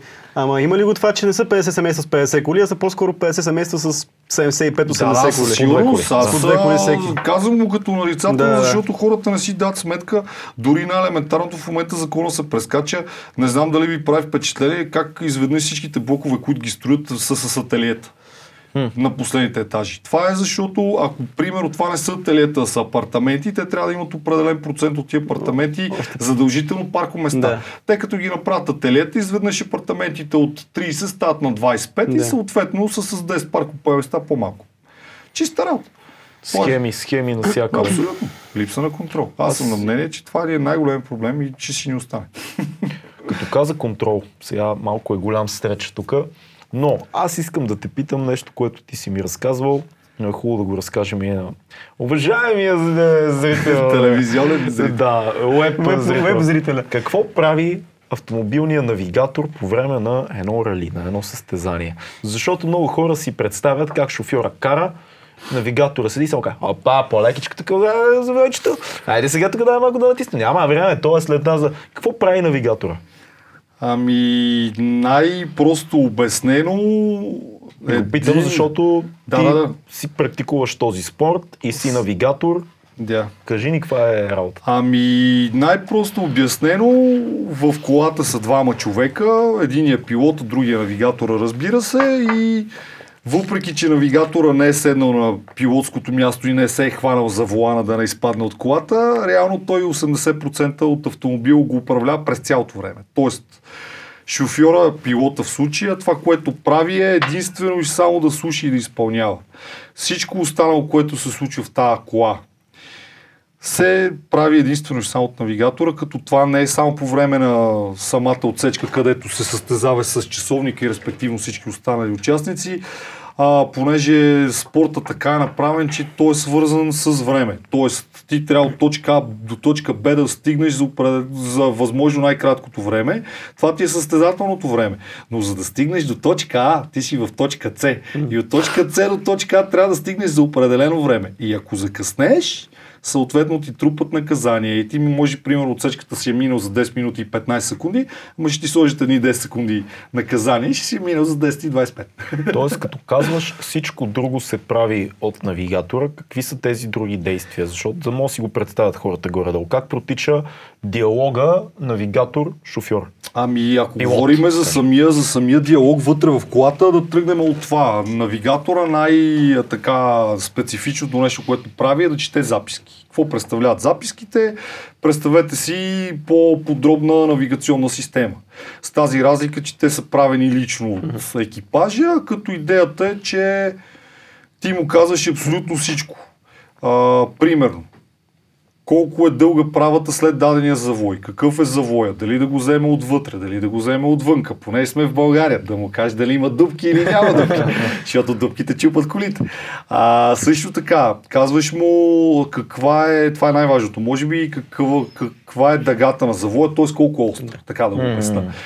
Като в зависимост вече от системите има много такива, най-често използваната е тази с числа от 1 до 6, като тук пак има вариации, но най-често използваната, че едно е завой, който е много остър, т.е. трябва да се вземе едва ли не с ръчна спирачка без газ, а 6 се взима на пълна газ и в повечето случаи даже не е завой, но ако примерно е мъгливо, му го казваш, за да знае, че там все пак има нещо и трябва да си гледа пътя. Да. Но реално през цялото време се гледа времената на този пред тебе, на този след тебе, след като финишираш. Гледа се за абсолютно всяка секунда и минутка да не закъснеш, да не влезеш по-късно или да не влезеш по-рано в така наречените часови контроли, тъй като идеята на спорта е всъщност, че ти се състезаваш най-вече с часовника и който вземе определеното разстояние за най-кратко време без наказания, той е победител крайно в надпреварата. Аз тук се замислям, че а, ние с тебе може да сме били на нашето състезание, защото аз да, няколко поредни години отразявах няколко ралита като режисьор на пулт в ПТС, така че може би сме засичали по, по пистите. Ами аз всъщност с, с, мое огромно съжаление имам един неуспешен старт в България. Помагах за един старт на брат ми в Германия и след това с него направихме един успешен финал в България, така че не мога да кажа, че имам изключително голям опит като навигатор, дори напротив, но в спорта съм много отдавна минал съм през фен, механик, навигатор, организатор на автомобилни състезания, така че до някаква степен това беше логичното развитие, но как да ви кажа, един път като човек сложи каската и Да. влезе вътре, нещата са много, много различни. Какво е усещането да летиш по тия завои с висока скорост, времето натиска, стрес? Ами времето не натиска толкова неща. от гледна точка на това, че ти нямаш време да го мислиш. Мгм. Тоест ти в момента, в който вече влезеш в състезателната отсечка, където е затворено ти знаеш, че почти няма никакви обстоятелства, които да те направят по-бавен, примерно кучета, крави, трактори и така нататък да ти изкочат. Ти знаеш, че си там със себе си и си се сам себе си и се биеш срещу часовник. А, така че няма толкова мислене за самото време, колкото а, самото темпо. Много е важно а, да има едно изключително голямо стиковане между екипажи. Това какво означава? Ако аз му подавам записката по-късно, той не може да е бърз. Ако му подам по-рано, също не може да е бърз. Ако той пък не ми вярва на това, което аз му казвам, има една ментална спирачка, Да. която също му пречи да дава газ там, където може да дава газ. И поради тази причина това изключително много може да подобри или да влуши времената, в зависимост от а, стиковането. Това е едното. Второто за самото каране. А, честно казано, откакто лично аз карам автомобил, до сега повече от 200 не съм дигал и то по пътища, които го позволяват. Като се движиш обаче с 170 в гората е малко по-различно. Защото там пътя не е магистрала, през след примерно 100 метра има завой, тук долу има пропаст, тук има скали, има дървета, има дубки, има скокове и е... Пропастта много- звучи ужасно. Да. Най-ужасно всичко, което каза, пропастта звучи... Ами да, много опасен спорт. Аз последното рали, на което бях, всъщност беше доста фатално. Беше твърдица арена преди 3 години. За съжаление, с- точно като почива. Да.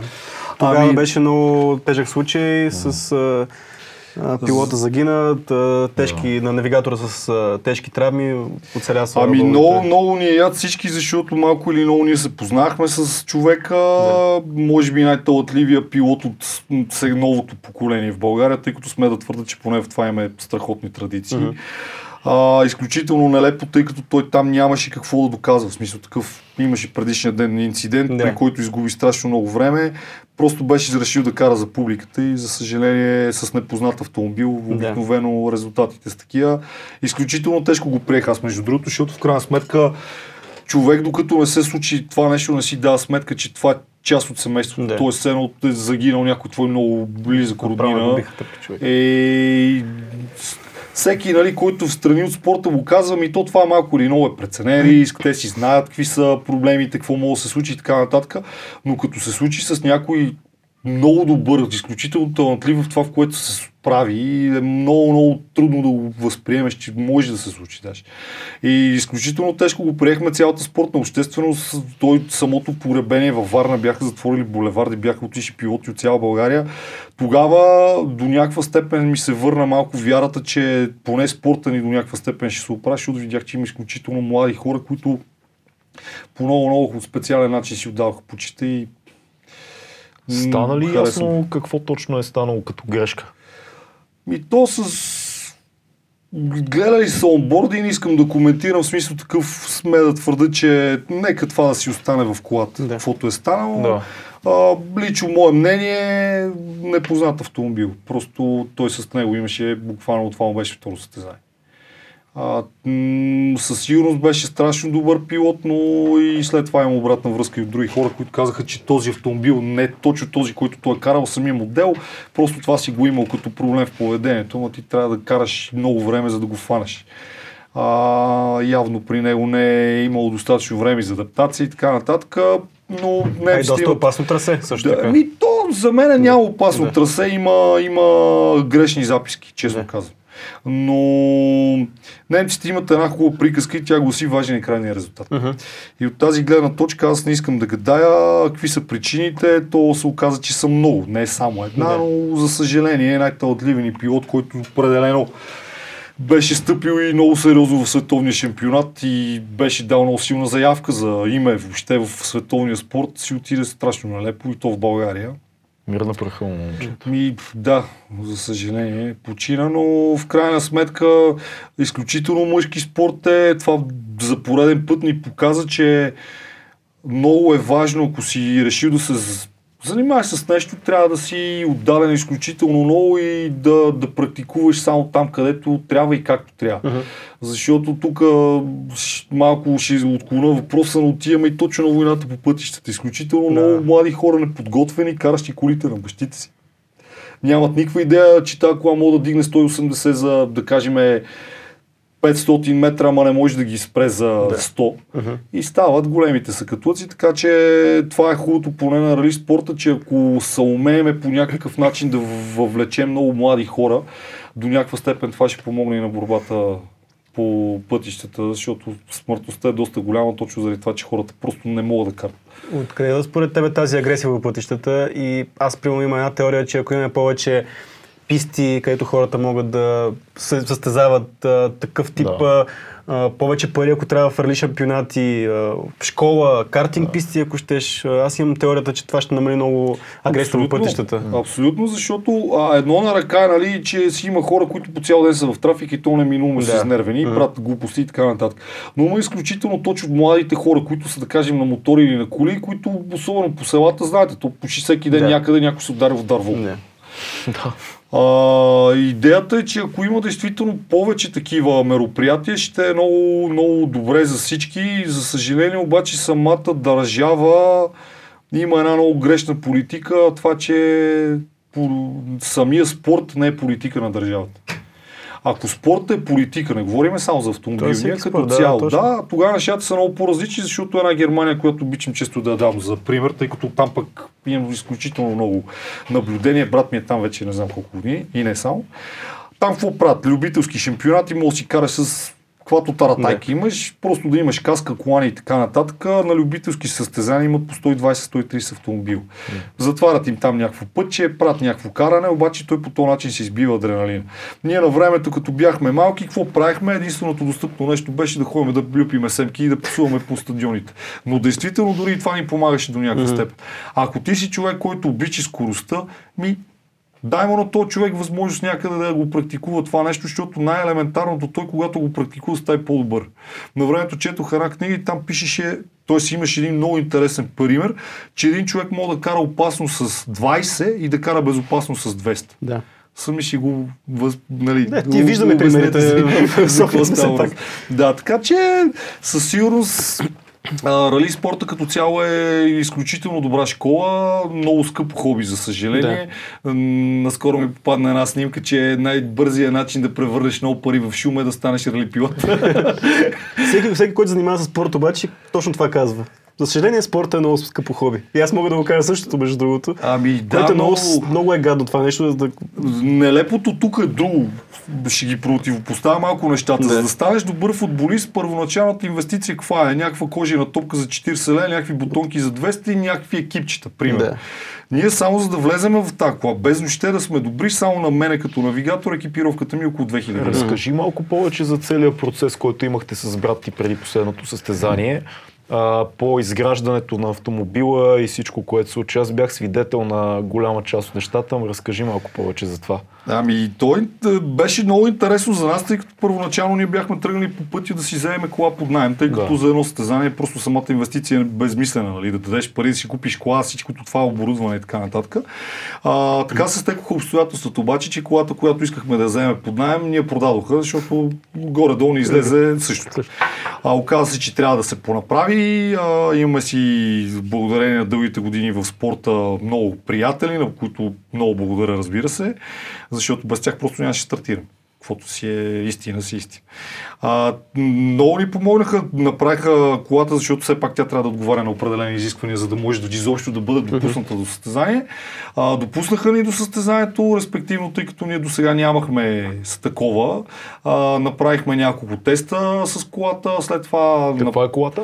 Ами то беше едно Peugeot 106. В смисъл страшно малко, но все пак дигна 180. Какво ни трябва повече? И какво, направихте вие по самата кола? Ами доста неща. Тя въобще, за да можеш да я караш на състезание, трябва да са специални седалки, трябва да има вътре така наречения рол кейдж, рол бар или клетка, както хората Да. го познават, за да може ако се удариме с по-голяма скорост, да изглеждаме като живи, като ни изкарат. а, трябва да има задължително пожарна система, трябва да има спортни спирачки, трябва да има спортни гуми, трябва да има спортни скоростна котия, ауспуха, бе, общо взето. Седалки? Да, седалки задължително. Да. А, единственото, по което приличаше на нормално 106 Peugeot е външния вид. Иначе вътре каранти и всичко, повечето бяха на преправяни, нали, за да отговаря на изискванията за безопасност най-вече. И, и е важно да се каже, че всеки елемент е различен. Всеки елемент се добавя отделно. Тоест от едно място идват седалките, от едно място идва то при нас рамката, беше страшно. От да. Германия ни дойдоха седалките, от тук трябваше от някакви хора да търсиме други работи. Беше голям цирк, докато сгубиме колата. Пъзъл страшен, но в крайна сметка стана благодарение на приятелите, за които споменах. Получихме колани, седалки, абе, доста, доста добре. От това не мога да се оплача. А, и самия процес беше интересен, тъй като в крайна сметка страшно непознато нещо, което си го виждал винаги от другата страна. И в един момент имаш възможността да си сбъднеш мечтата, без въобще да се притеснявам, ще го кажа. А, и е много хубаво, когато човек успее да си сбъдне мечтата. В смисъл, няма по-велико нещо от това. Колко време ви отне да сгубите автомобила реално? Ами той всъщност си беше подготвен като състезателен, но трябваше да се преправя горе-долу, може би месец и половина или два преди самото състезание го закупихме. През това време постоянно го оборудвахме с каквото трябва. А, нямахме състезателни гуми, трябваше да вземе такива. Една гума струва много пари. да, да, да. което, нали, все пак си инвестицията. Ние не ги берем от дърветата тия пари. Да. Така че доста неща трябваше да направим, но се успяхме, се, се умяхме всъщност всичко, което си бяхме поставили за цел да постигнем. Отидохме, сме да твърда, доста подготвени като екип, защото в крайна сметка не сме само ние двамата. Имахме си механици, транспорт, който да закара колата до Сливен, тъй като там беше състезанието. И доста, доста добре, но за съжаление това е от този тип тръни, които в момента, в който ти влезе един път, то е за цял живот. Ама като вече си позволиш да направиш едно състезание, имам чувство, че ми влезе още по-надълбоко. И сега няма да ходя така красно. Това е неприятното. И живот и здраве, много се надявам да имаме възможност поне още един, два, три, пет пъти да направим Да, да. качвания, защото... Всъщност заслужава си цялото това нещо, което реално ти преживяваш, докато технически се наредят нещата, тренировки, логистики, отделен от личното време за всички тия тренировки и цялото това сглобяване. Това накрая, като минете финала или предполагам още като тръгнете, вече си То казваш, Още преди самия старт Още беше като си там. страшен адреналин. Да, да. Ами всъщност ти сам си отговори какво прави навигатор. Да. Всичкото това, което го избори, го прави навигатор. Защото то не е само да четеш. Вътре то трябва да се грижи за всичко. В смисъл такъв, той понеже пилота ми в случая, той не живее в България. И цялата тази работа ми беше оставена на мен. И трябваше Да. През цялото време нали, да ходя да гледам какво правят с колата, да купувам някакви части. Той, понеже беше там, оттам докара седалките, беше някаква така доста интересна работа. Настаняване по хотели, логистиката за колата, за абсолютно всичките тия неща. Колко бензин харчи, откъде трябва да заредиме, какво се сетите. Включително за момчетата, деца вика на елементарните, някакви пари им даш разходи през деня, защото ние докато се състезаваме горе в планината, си го представете, че те седат на един паркинг огромен и, и ни чакат да дойдем, защото ние имаме определени а, такива, казват се, сервизни паркове. А, в този сервизен парк имаш 20 минути време, в което идваш, те преглеждат дали всичко по колата е наред, ако е наред, дозареждате с гориво и отиваш пак да се състезаш. И те през цялото време реално не могат да гледат състезанието, седат доста така статични. И мене това ми беше най-големия минус на времето, като бях механик, защото съм бил на толкова много състезания не съм Да. видял нищо. Да, да, да, да. Докато сега го видиш през предното стъкло е доста, доста, доста. Има ли го този момент, че не ви допуска до трасето преди опознавателните обиколки Да, предишния ден, за да не се зап- запознаете преди това и да си направите записки? Въпреки, че тук пак се връщаме на липсата на контрол. Да, в да. България сме. Защото съм виждал точно такова нещо, да. Но като цяло аз на това най-много държах да бъдем типичните любители, защото в крайна сметка автомобилният спорт се е зародил по този начин, Мгм. любителски. Без да имаме някакви определени цели, защото ние си казахме, че отиваме да биеме себе си там. Да. Тоест, ако завършиме предпоследни сме супер, ние завършихме по средата горе-долу, което беше страхотно. И то с кола, която нито познавам, но всъщност нищо не познах. А, трасето брат ми преди много години като навигатор го е карал и имаше някакви откъслечи спомени кое къде е, но общо взето това ни беше опита. А, затова му казах, искам да направим както си се правят нещата. Две тренировки, първо минане, второ минане, коригираме, ако има някъде за корекции, след това вече коригираме на самото каране. Сме да твърда, че като за първо състезание нещата ни се получиха повече добре, но най-важното е, че видяхме карирания флаг, защото при предишните ни два опита, първият ни беше много заполучен, тъй като дори не можахме да стартираме, когато се щупи предишния ден на тестовете. Ужас. Да, О, чак, чак, какво си казваш тогава? Смисъл, ами изключително, изключително голямо разочарование. Смисъл, това е месец и половина, сгубявате, готвите се. Е, не, то тогава реално не бяхме ние хората, които правеха колата. Тогава бяхме решили да минем на схемата, абсолютно всичко да вземем под найем и в, примерно, два дена преди състезанието да ни дойде колата, като аз единствено съблюдах как я сгубяват и накрая видях сгубена, работеща и така нататък. И Но все пак крашва на теста. да, още. и на теста. Като крашна беше просто много неприятно, защото ако а, първоначалният план беше те да дойдат един ден по-рано и ако беше крашнала тогава, имаше време да сглобят и да стартираме. Да. Но Тя пак ще, се щупи, защото се оказа после, че проведете такава. А, но изключително разочарование. В смисъл, много хубава подготовка направихме тогава, защото ни беше първото състезание изобщо. Но като се случи това, просто един от най, може би, неприятните ми моменти И в пак живота. сте станали, върнали сте се отново там следващата година ли? Колко, колко време има между, Ами между не, тези? значи то това беше преди 4-5. Следващата година брат ми направи едно опит за стартиране в Германия. Стартира с един негов приятел. За къс, лош късмет се щупиха точно на средата на състезанието и се щупиха по начин, по който не можаха да им оправят колата и нямаше как да карат следващия ден. Иначе се движиха също доста добре. Но като цяло разочарование, защото колкото и пари да си дал, а, не всичко е парите. Да. Удовлетворението, като видиш карирания флаг е най, може би, най-голямото нещо, което може човек да изпита и аз не съм вярвал, че ще реагирам така, но като минахме кър, нали, по финала на последния етап, то летяха вътре записки и удрах колата от всякъде. Брат ми ми викаше да млъкне, защото съм с микрофон, нали, той чува всичко. И вика, млъкни, бе, не мога да чувам какво говориш. А бъдеш ти планове в този спорт? А, Имаш? задължително. То това, аз това му казах, влезе ли ти един път трънката, Да. няма ти. А, то това е като все едно да има бивш габар Да. или бивш артист. Няма. То като ти влезе един път просто. Аз искам да поговорим и за друго нещо. Ти от много години слушаш рап музика и си част от хип-хоп културата, имаш наблюдение на сцената, но ти слушаш и много генерално музика. Аз те познавам добре. А, слушаш и много поп музика, класически готин поп от старите, слушаш много R&B. Кажи ми, какво се случва с българската музика според теб последните тук 15-20 години? Дори не говоря толкова много за рапа. Говоря Да, генерално. говорим за музика. Да. Ами, музиката всъщност действително е доста сериозна част от моя живот, защото наскоро някъде едно заглавие погледнах, че музиката е единственото изкуство, което нали, ти кара да реагират абсолютно всичките сетива едно време. Хм. А, и аз течение на времето съм си правил селекции и така нататък и логичното стигнах до фейсбук канали, които да са за определен тип музика. Единият е за Ever, Black, идеята от Evergreen, но да е за рап. Другия е за съвременната българска музика и третия е за бей рапа, от който не ме е срам, като говоря за новите Това неща. са които се канали, които ти поддържаш. Да, това са мои канали, които Да, да са ги, кажем, да отворени. ги кажем още един път имената. А, значи едното е съвременната BG музика, другото е Ever Black и третото е BG Rap, от който не ме е срам. Като те са отворени групи, разбира се. А, много рядко се случва обаче някой друг да пусне нещо, все едно съм ги нахранил нещо хората предварително. Но винаги съм се стремял всичко, което правя да, да пускам неща, които смея да твърда, че до някаква степен според мен са качествени. Именно поради тази причина, заради въпросния канал, който е за съвременната българска музика, а, първоначалната ми идея беше да направя едно местенце, в което да се публикуват песни нови за хора, които не са в България.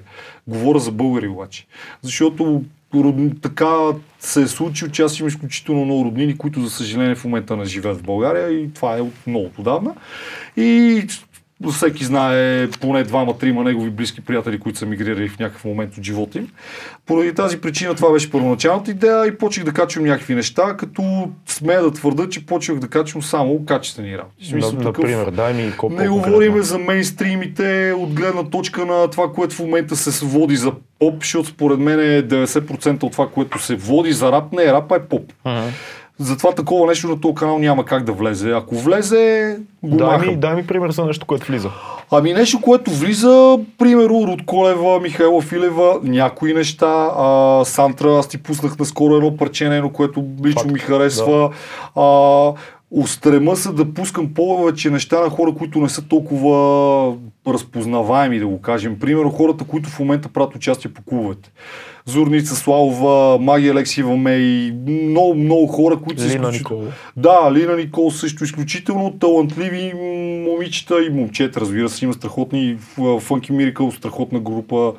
Само такива неща гледам да пускам. Дайо, примерно, Трон Боби, Белослава, като изкара нещо интересно, Любо Киров и така нататък. Но пак казвам, гледам да, да бягам от новите поп неща, защото те в България лейбълите са два. Единия в момента не знам защо е минал на изключително дразнещо латино звучене, другия не знам защо е решил да го копира и е тотална смрад.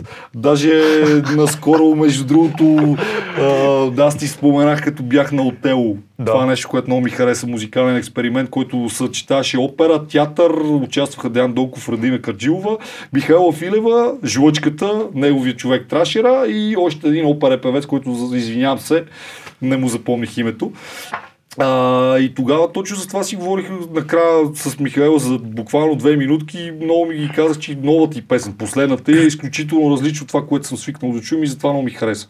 И тя ми каза, да, и мене много ми харесва, но за съжаление не мога да правя само такива те песни. Това се яде. да. Да, аз, аз генерално, генерално харесвам Михела Филева, мисля, че е талантлива. Просто има нещо в нея, което не ми допада и, и, и то е много странно, но аз съм идиот човек, ще ви го кажа, ще ме разберете. Тя е винаги много усмихната. Постоянно винаги е много, Прекалено много американски извинена, много вид мрачен. нали? Да. Аз имам нужда и от тъмната страна на артиста, Много пък е нейните неща не са Ами виж се, аз бих в нейна, в нейна защита бих ти казал следното нещо. А, най-големият проблем на хората е именно, че устаряваме и в момента, в който устаряваме, забравяме да се усмихваме. Тоест, забравяме детското в себе си. По този начин, поне на мен образа, който се изкарва, е, че е изключително непринудена. Поне това, което излиза от клиповете, защото аз лично не я познавам много добре. Аз изобщо, изобщо я и познавам. това е. Идва ми леко, леко а, като продукт на моменти. Твърде много виждам Е, все кръпките. пак е най-успешният продукт на един от най-големите лейбъли. Сега каквото и да си говорим, тя не е независим артист. Ако беше независим като Преяп, както е вече, или Венци, тогава може би нещата и чисто визуално щяха да са различни. Но пък ти сам се замисли колко нови клипа на Прея видя или на Дивна или на Венци последните, последната една година. Много е трудно, когато си независим Именно. артист. Добре И- дошли на нашето поле. Да. Ние сме И- тук отдавна. Welcome. нали, нещо, което е много важно. Аз точно това искам да уточня, именно поради тази причина направих канала за точно за хора като Дивна, Прея и Венци. Защото иначе по клип на година, евентуално, няма как да провокира интереса на хората. А, смея да твърда, че има изключително качествени изпълнители и Много правят хора, страшна много музика. хора, както казах и които са били в по-големите лейбъли, след като ги напускат, се оказва, че всъщност музиката, която харесват и искат да правят, е изключително, изключително яка, изключително различна, Да, изключително абсолютно. много по-смела. Ами да, защото в крайна сметка ти като си независим артист имаш свободата да, да експериментираш и да правиш това, което на тебе ти се прави, а не това, което е тренда в момента. Абсолютно. Защото на времето с Маги Мей сме за мен една от, може би, най-яките певици, които сме имали някога пос- последните 20 години, сигурно като глас. Тя това ми каза. Аз съм тръгнал заедно с другите, които станаха части от лейбъли и така нататък, обаче не ми харесва какво пеят, бе, и затова искам да си пея моите неща. И затова дори до ден днешен ми е супер трудно. По едно време беше дори зарязал музиката, във Франция в момента от време на време си идва прави някакви участия тук. Обаче, примерно, ме е човек, дето е записал албум в а, Штатите с Пуджи Бел, в смисъл един от най-добрите барабанисти ever в света, разбираш.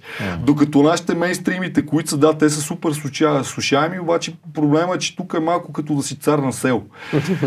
си със всеки те знае, обаче в твоето си сел. А като тръгнеш малко да си подаш носа над водата, нали, тогава се вижда, че всъщност трябва да имаш много повече неща. И примерно Прея в това отношение ми е адски а, добър пример.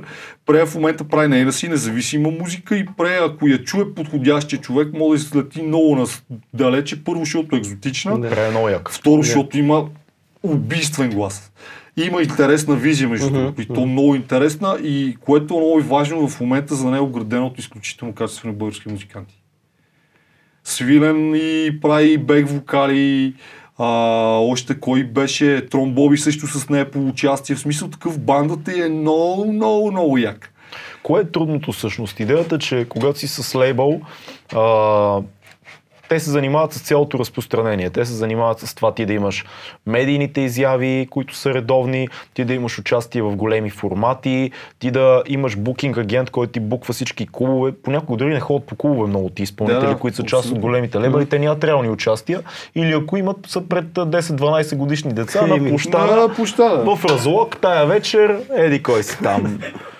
За съжаление, да. Да, а когато си сам, се оказва, че ти почваш да правиш много музика по нощните клубове. Да. Клубове като Микстейп, като Терминал, като София Лайф Клуб, яки, готини клубове, но ти трябва сам да си плащаш клиповете, ти трябва сам да си организираш участията, ти трябва да платиш на музикантите, които са с теб, ако имаш музиканти, ти трябва да минеш целия процес, който знаеш, че не е никакъв Добре, възможно лесен. аз да задам един въпрос. Възможно ли е да пробиеш като независим музикант в момента? Мисля да пробиеш означава да си изкараш прехраната и да, и да живееш добре като независим а, изпълнител. Определено. Трудно, Само, че но. Трудно, цената, е, невъзможно. цената е много голяма. Тук имаме с него винаги един бив Да. по този въпрос.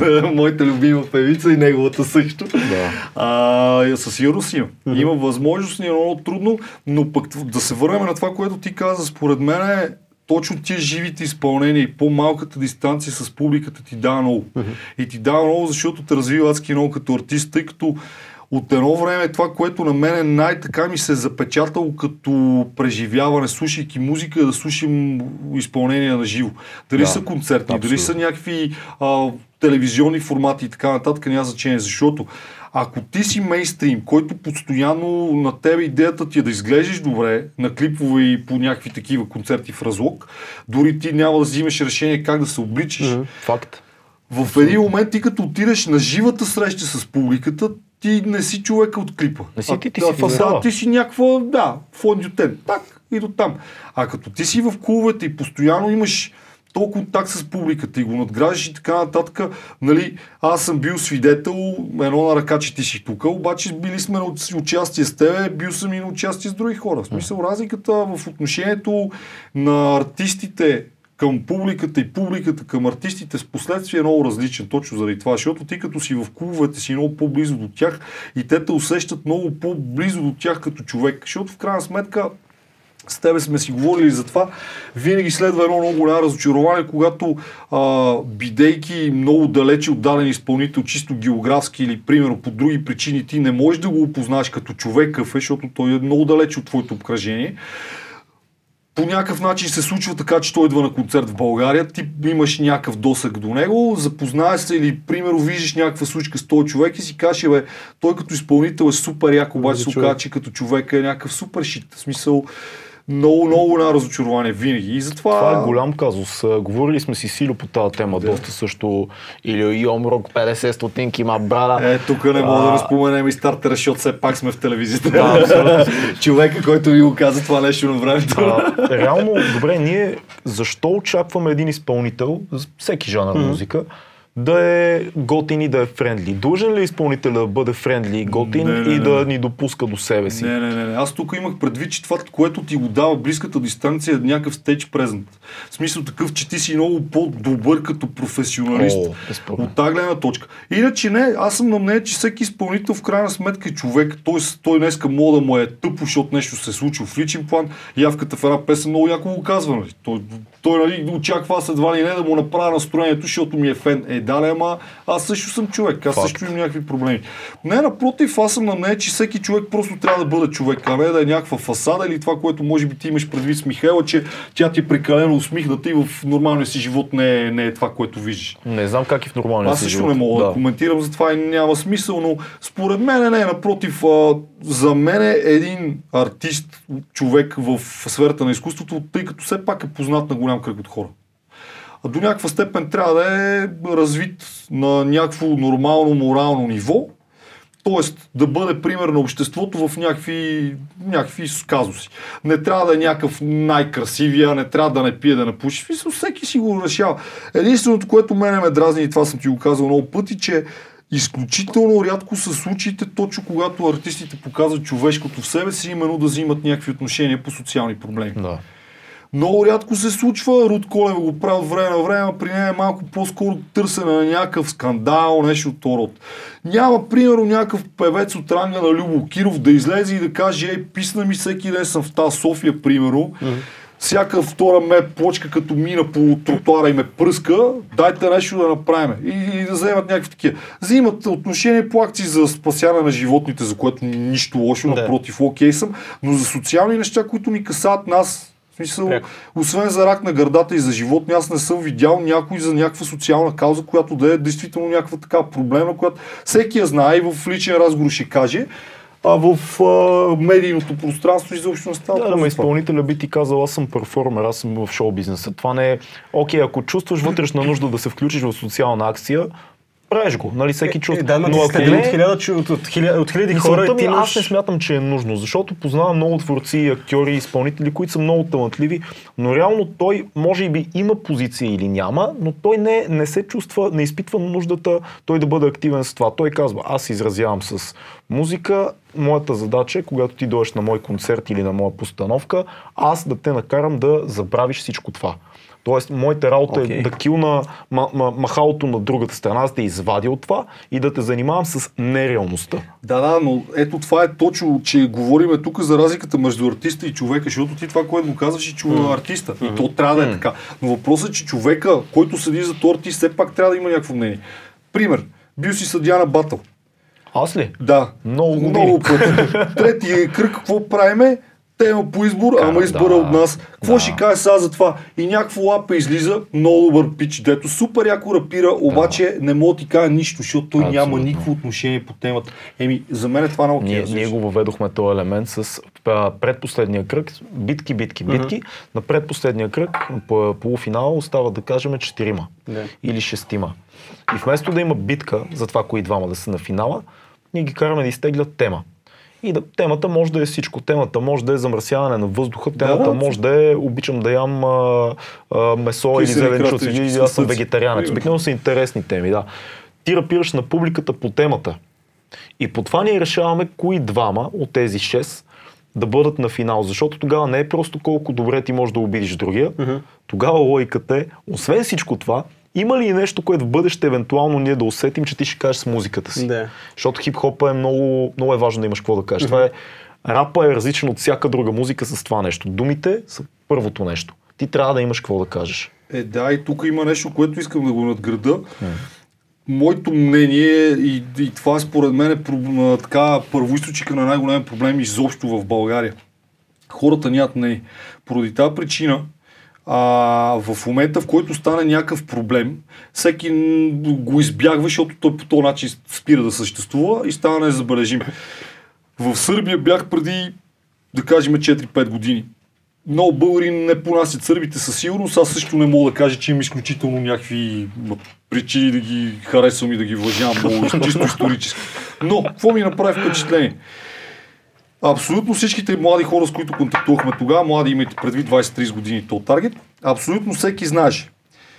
Всичко за външна и за вътрешна политика. Абсолютно всеки знаеше какво се случва в града, абсолютно всеки знаеше и, и имаше по-скоро отношение за войната с Косово и така нататък. И в резултат на всичкото това нещо, те имат някакво общество, което има някаква позиция по абсолютно всички теми. А в резултат на всичкото това нещо, ако отидете в момента в, в, в Белград, град, който до преди 15 години беше брутално съсипан, бомбардировки и така нататък, ембарго економическо mm. и каквото сетите още. В момента улиците на Белград, които сега се ремонтират, са в пъти по-хубави от нашите в България. Защо? Не са част от Европейския съюз. Те нямат финансиране. Само, че ако някой майстор като нашите тук по цял ден лежи на пейката и уния гледат как им харчи парите, просто ще го фанат, ще го пребият. Защото имат отношение. Нашите нямат. Е, това ми е проблема. И затова казах и за звездите, защото в крайна сметка, да, той може да е обществената личност, който в, а, дал си 20 лева или 10 лева в София Лайф Клуб за концерт, два часа знаеш, че ще го слушаш него и ще забрави за всичките тия простоти. Да, но той след тия два часа също няма да е в София Лайф Клуб. Факт. И ще ходи в същите мизерни условия, ще се бута в същите трафици, а, ще дише същия смръдлив гаден въздух, а, ще гледа как по същия начин, как трепат кучета навсякъде в България. И, и, и той изведнъж става пасиен. Демек, то е, по-скоро не е страха от това да вземеш някаква социална позиция и някакво отношение по отделен проблем, а те просто го нямат. Аз това, което... Ми, според мен е страх и ще ти кажа защо. Любимите ни политици имат а, много така любимата практика в момента, в който дойдат избори да правят концерти с кебабчета и да канат му за силните на деня и известните. А понеже в момента известните не са чак толкова известни, в крайна сметка изборите са на през 4 години и затова според мен е малко или много всичко е тихичко, за да си пазиме хляба. Има, защото- има и друго, нали? Ти обикаляш по едни телевизии, ти обикаляш по едни радиа, по едни медии, които малко или много са свързани с свързани, някой. а, малко и ако ти твърде много настъпиш активно нечи Да, интерес, могат да ти урежат участието в сутрешния блок. Ти кажеш за новия си клип. Ами. Защото, примерно, ето Веси Бонева направи последните няколко песни са изключително социални, снимани пред съдебна палата, храни много брутално, за което е вълта, защото е жена артист. В смисъл, ако е някой рапър, ще, ще, ще го взема за нормално, докато тя е поп и то независим. И има страхотни песни точно в тази насока, обаче ти къде я виждаш не по медиите изобщо. Смисъл, Няма я, ми абсолютно. няма я, защото просто си отваря устата. А това, което го каза за кебабчетата и за изпълнителите, които ходят по концерти, то не е ли просто малко един начин да си скараш прехраната? Виждали сме едни изпълнители, мисля, изпълнители. Говорим, примерно, една Нешка Робова, която а, БСП цялата им кампания, навсякъде, всеки малък град и всяка малко село беше... е убеден социалист. Слушай, не, не, не е Не, така, не. защото слушаме какво стана. Като почна кампанията на Бареков за изборите, тя беше с Бареков, примерно. А и после той ме излъга, аз отивам пак при БСП. Не е ли малко тук надцакване, кой ще ми даде повече пари, пък моето социално, моето социално отношение не е толкова важно. Аз към коя партия съм не е толкова... Не знам Защото- специално в случая с нея дали не е по-скоро идеологически казус. И да, ме идеологическия казус е малко е странен тук, дали да си крайно, крайно ляв и в един момент да отидеш така много, с много изразено десен център да отидеш. Да. Ами то според мен е, ще ти го кажа последния начин, защото ти спомена точно за Бареков. Да. Значи в България, затова си за политика в повечето случаи не искам да Да. говоря, въпреки Мгм. че реално всичките тия проблеми, за които Според- говорихме в София, би следвало да се решат, ако има политики за тяхното решаване. Но политиката като такова нещо е нещо, което накара хора като Джамбаски и Бареков да са евродепутати на тази държава някъде. Благодарение на работата ми в момента от време на време пътувам в чужбина. Извинявам, ама да гледам Сергей Станишев по-често в първа класа на самолета, отколкото по телевизията, някакси не ми се струва много разумно. Да, той ходи да работи.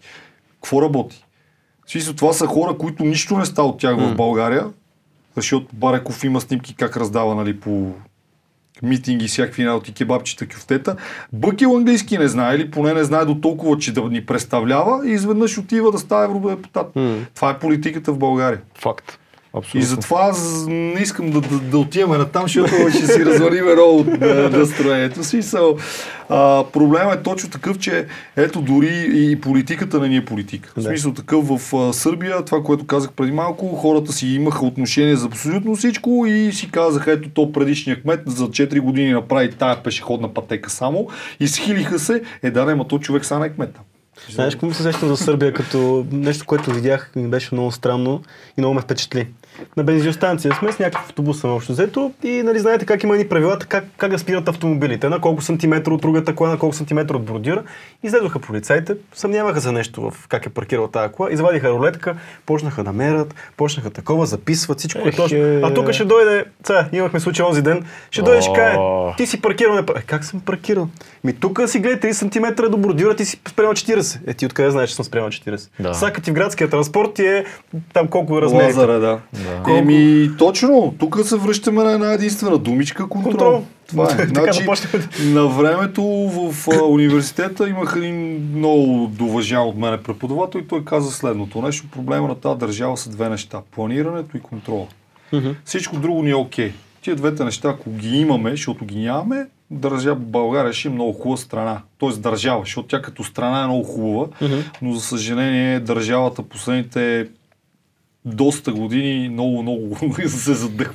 Аз мисля, че направихме хубава парабола с това. Но як се получи, да. Да, и може би тук е време да затвориме. Беше ни много яко. Да. Андрейка, благодарим ти много, че беше с нас в 2200 подкаст. Е, А вие призови... Какво да призова? Призови абонираме народа се. за Абонираме се, защото е важно. Абонираме се, ще има кебабчета за всички, ако се абонирате. Слушаме Чакаме- Spotify. Spotify, Google Podcast, 9 платформи, по- 9 подкаст платформи, 10, ще- 10 са. Има кебабчета Има навсякъде. кебабчета навсякъде. Във всички Гледайте, слушайте, навсякъде сме. И така, бийте един лайк, абонирайте се и ще има още много, много гости. Това беше от нас 2200 подкаст с Андрей Коколов тази вечер. Хора, пътища, автомобили. Чао! Yeah! Yeah!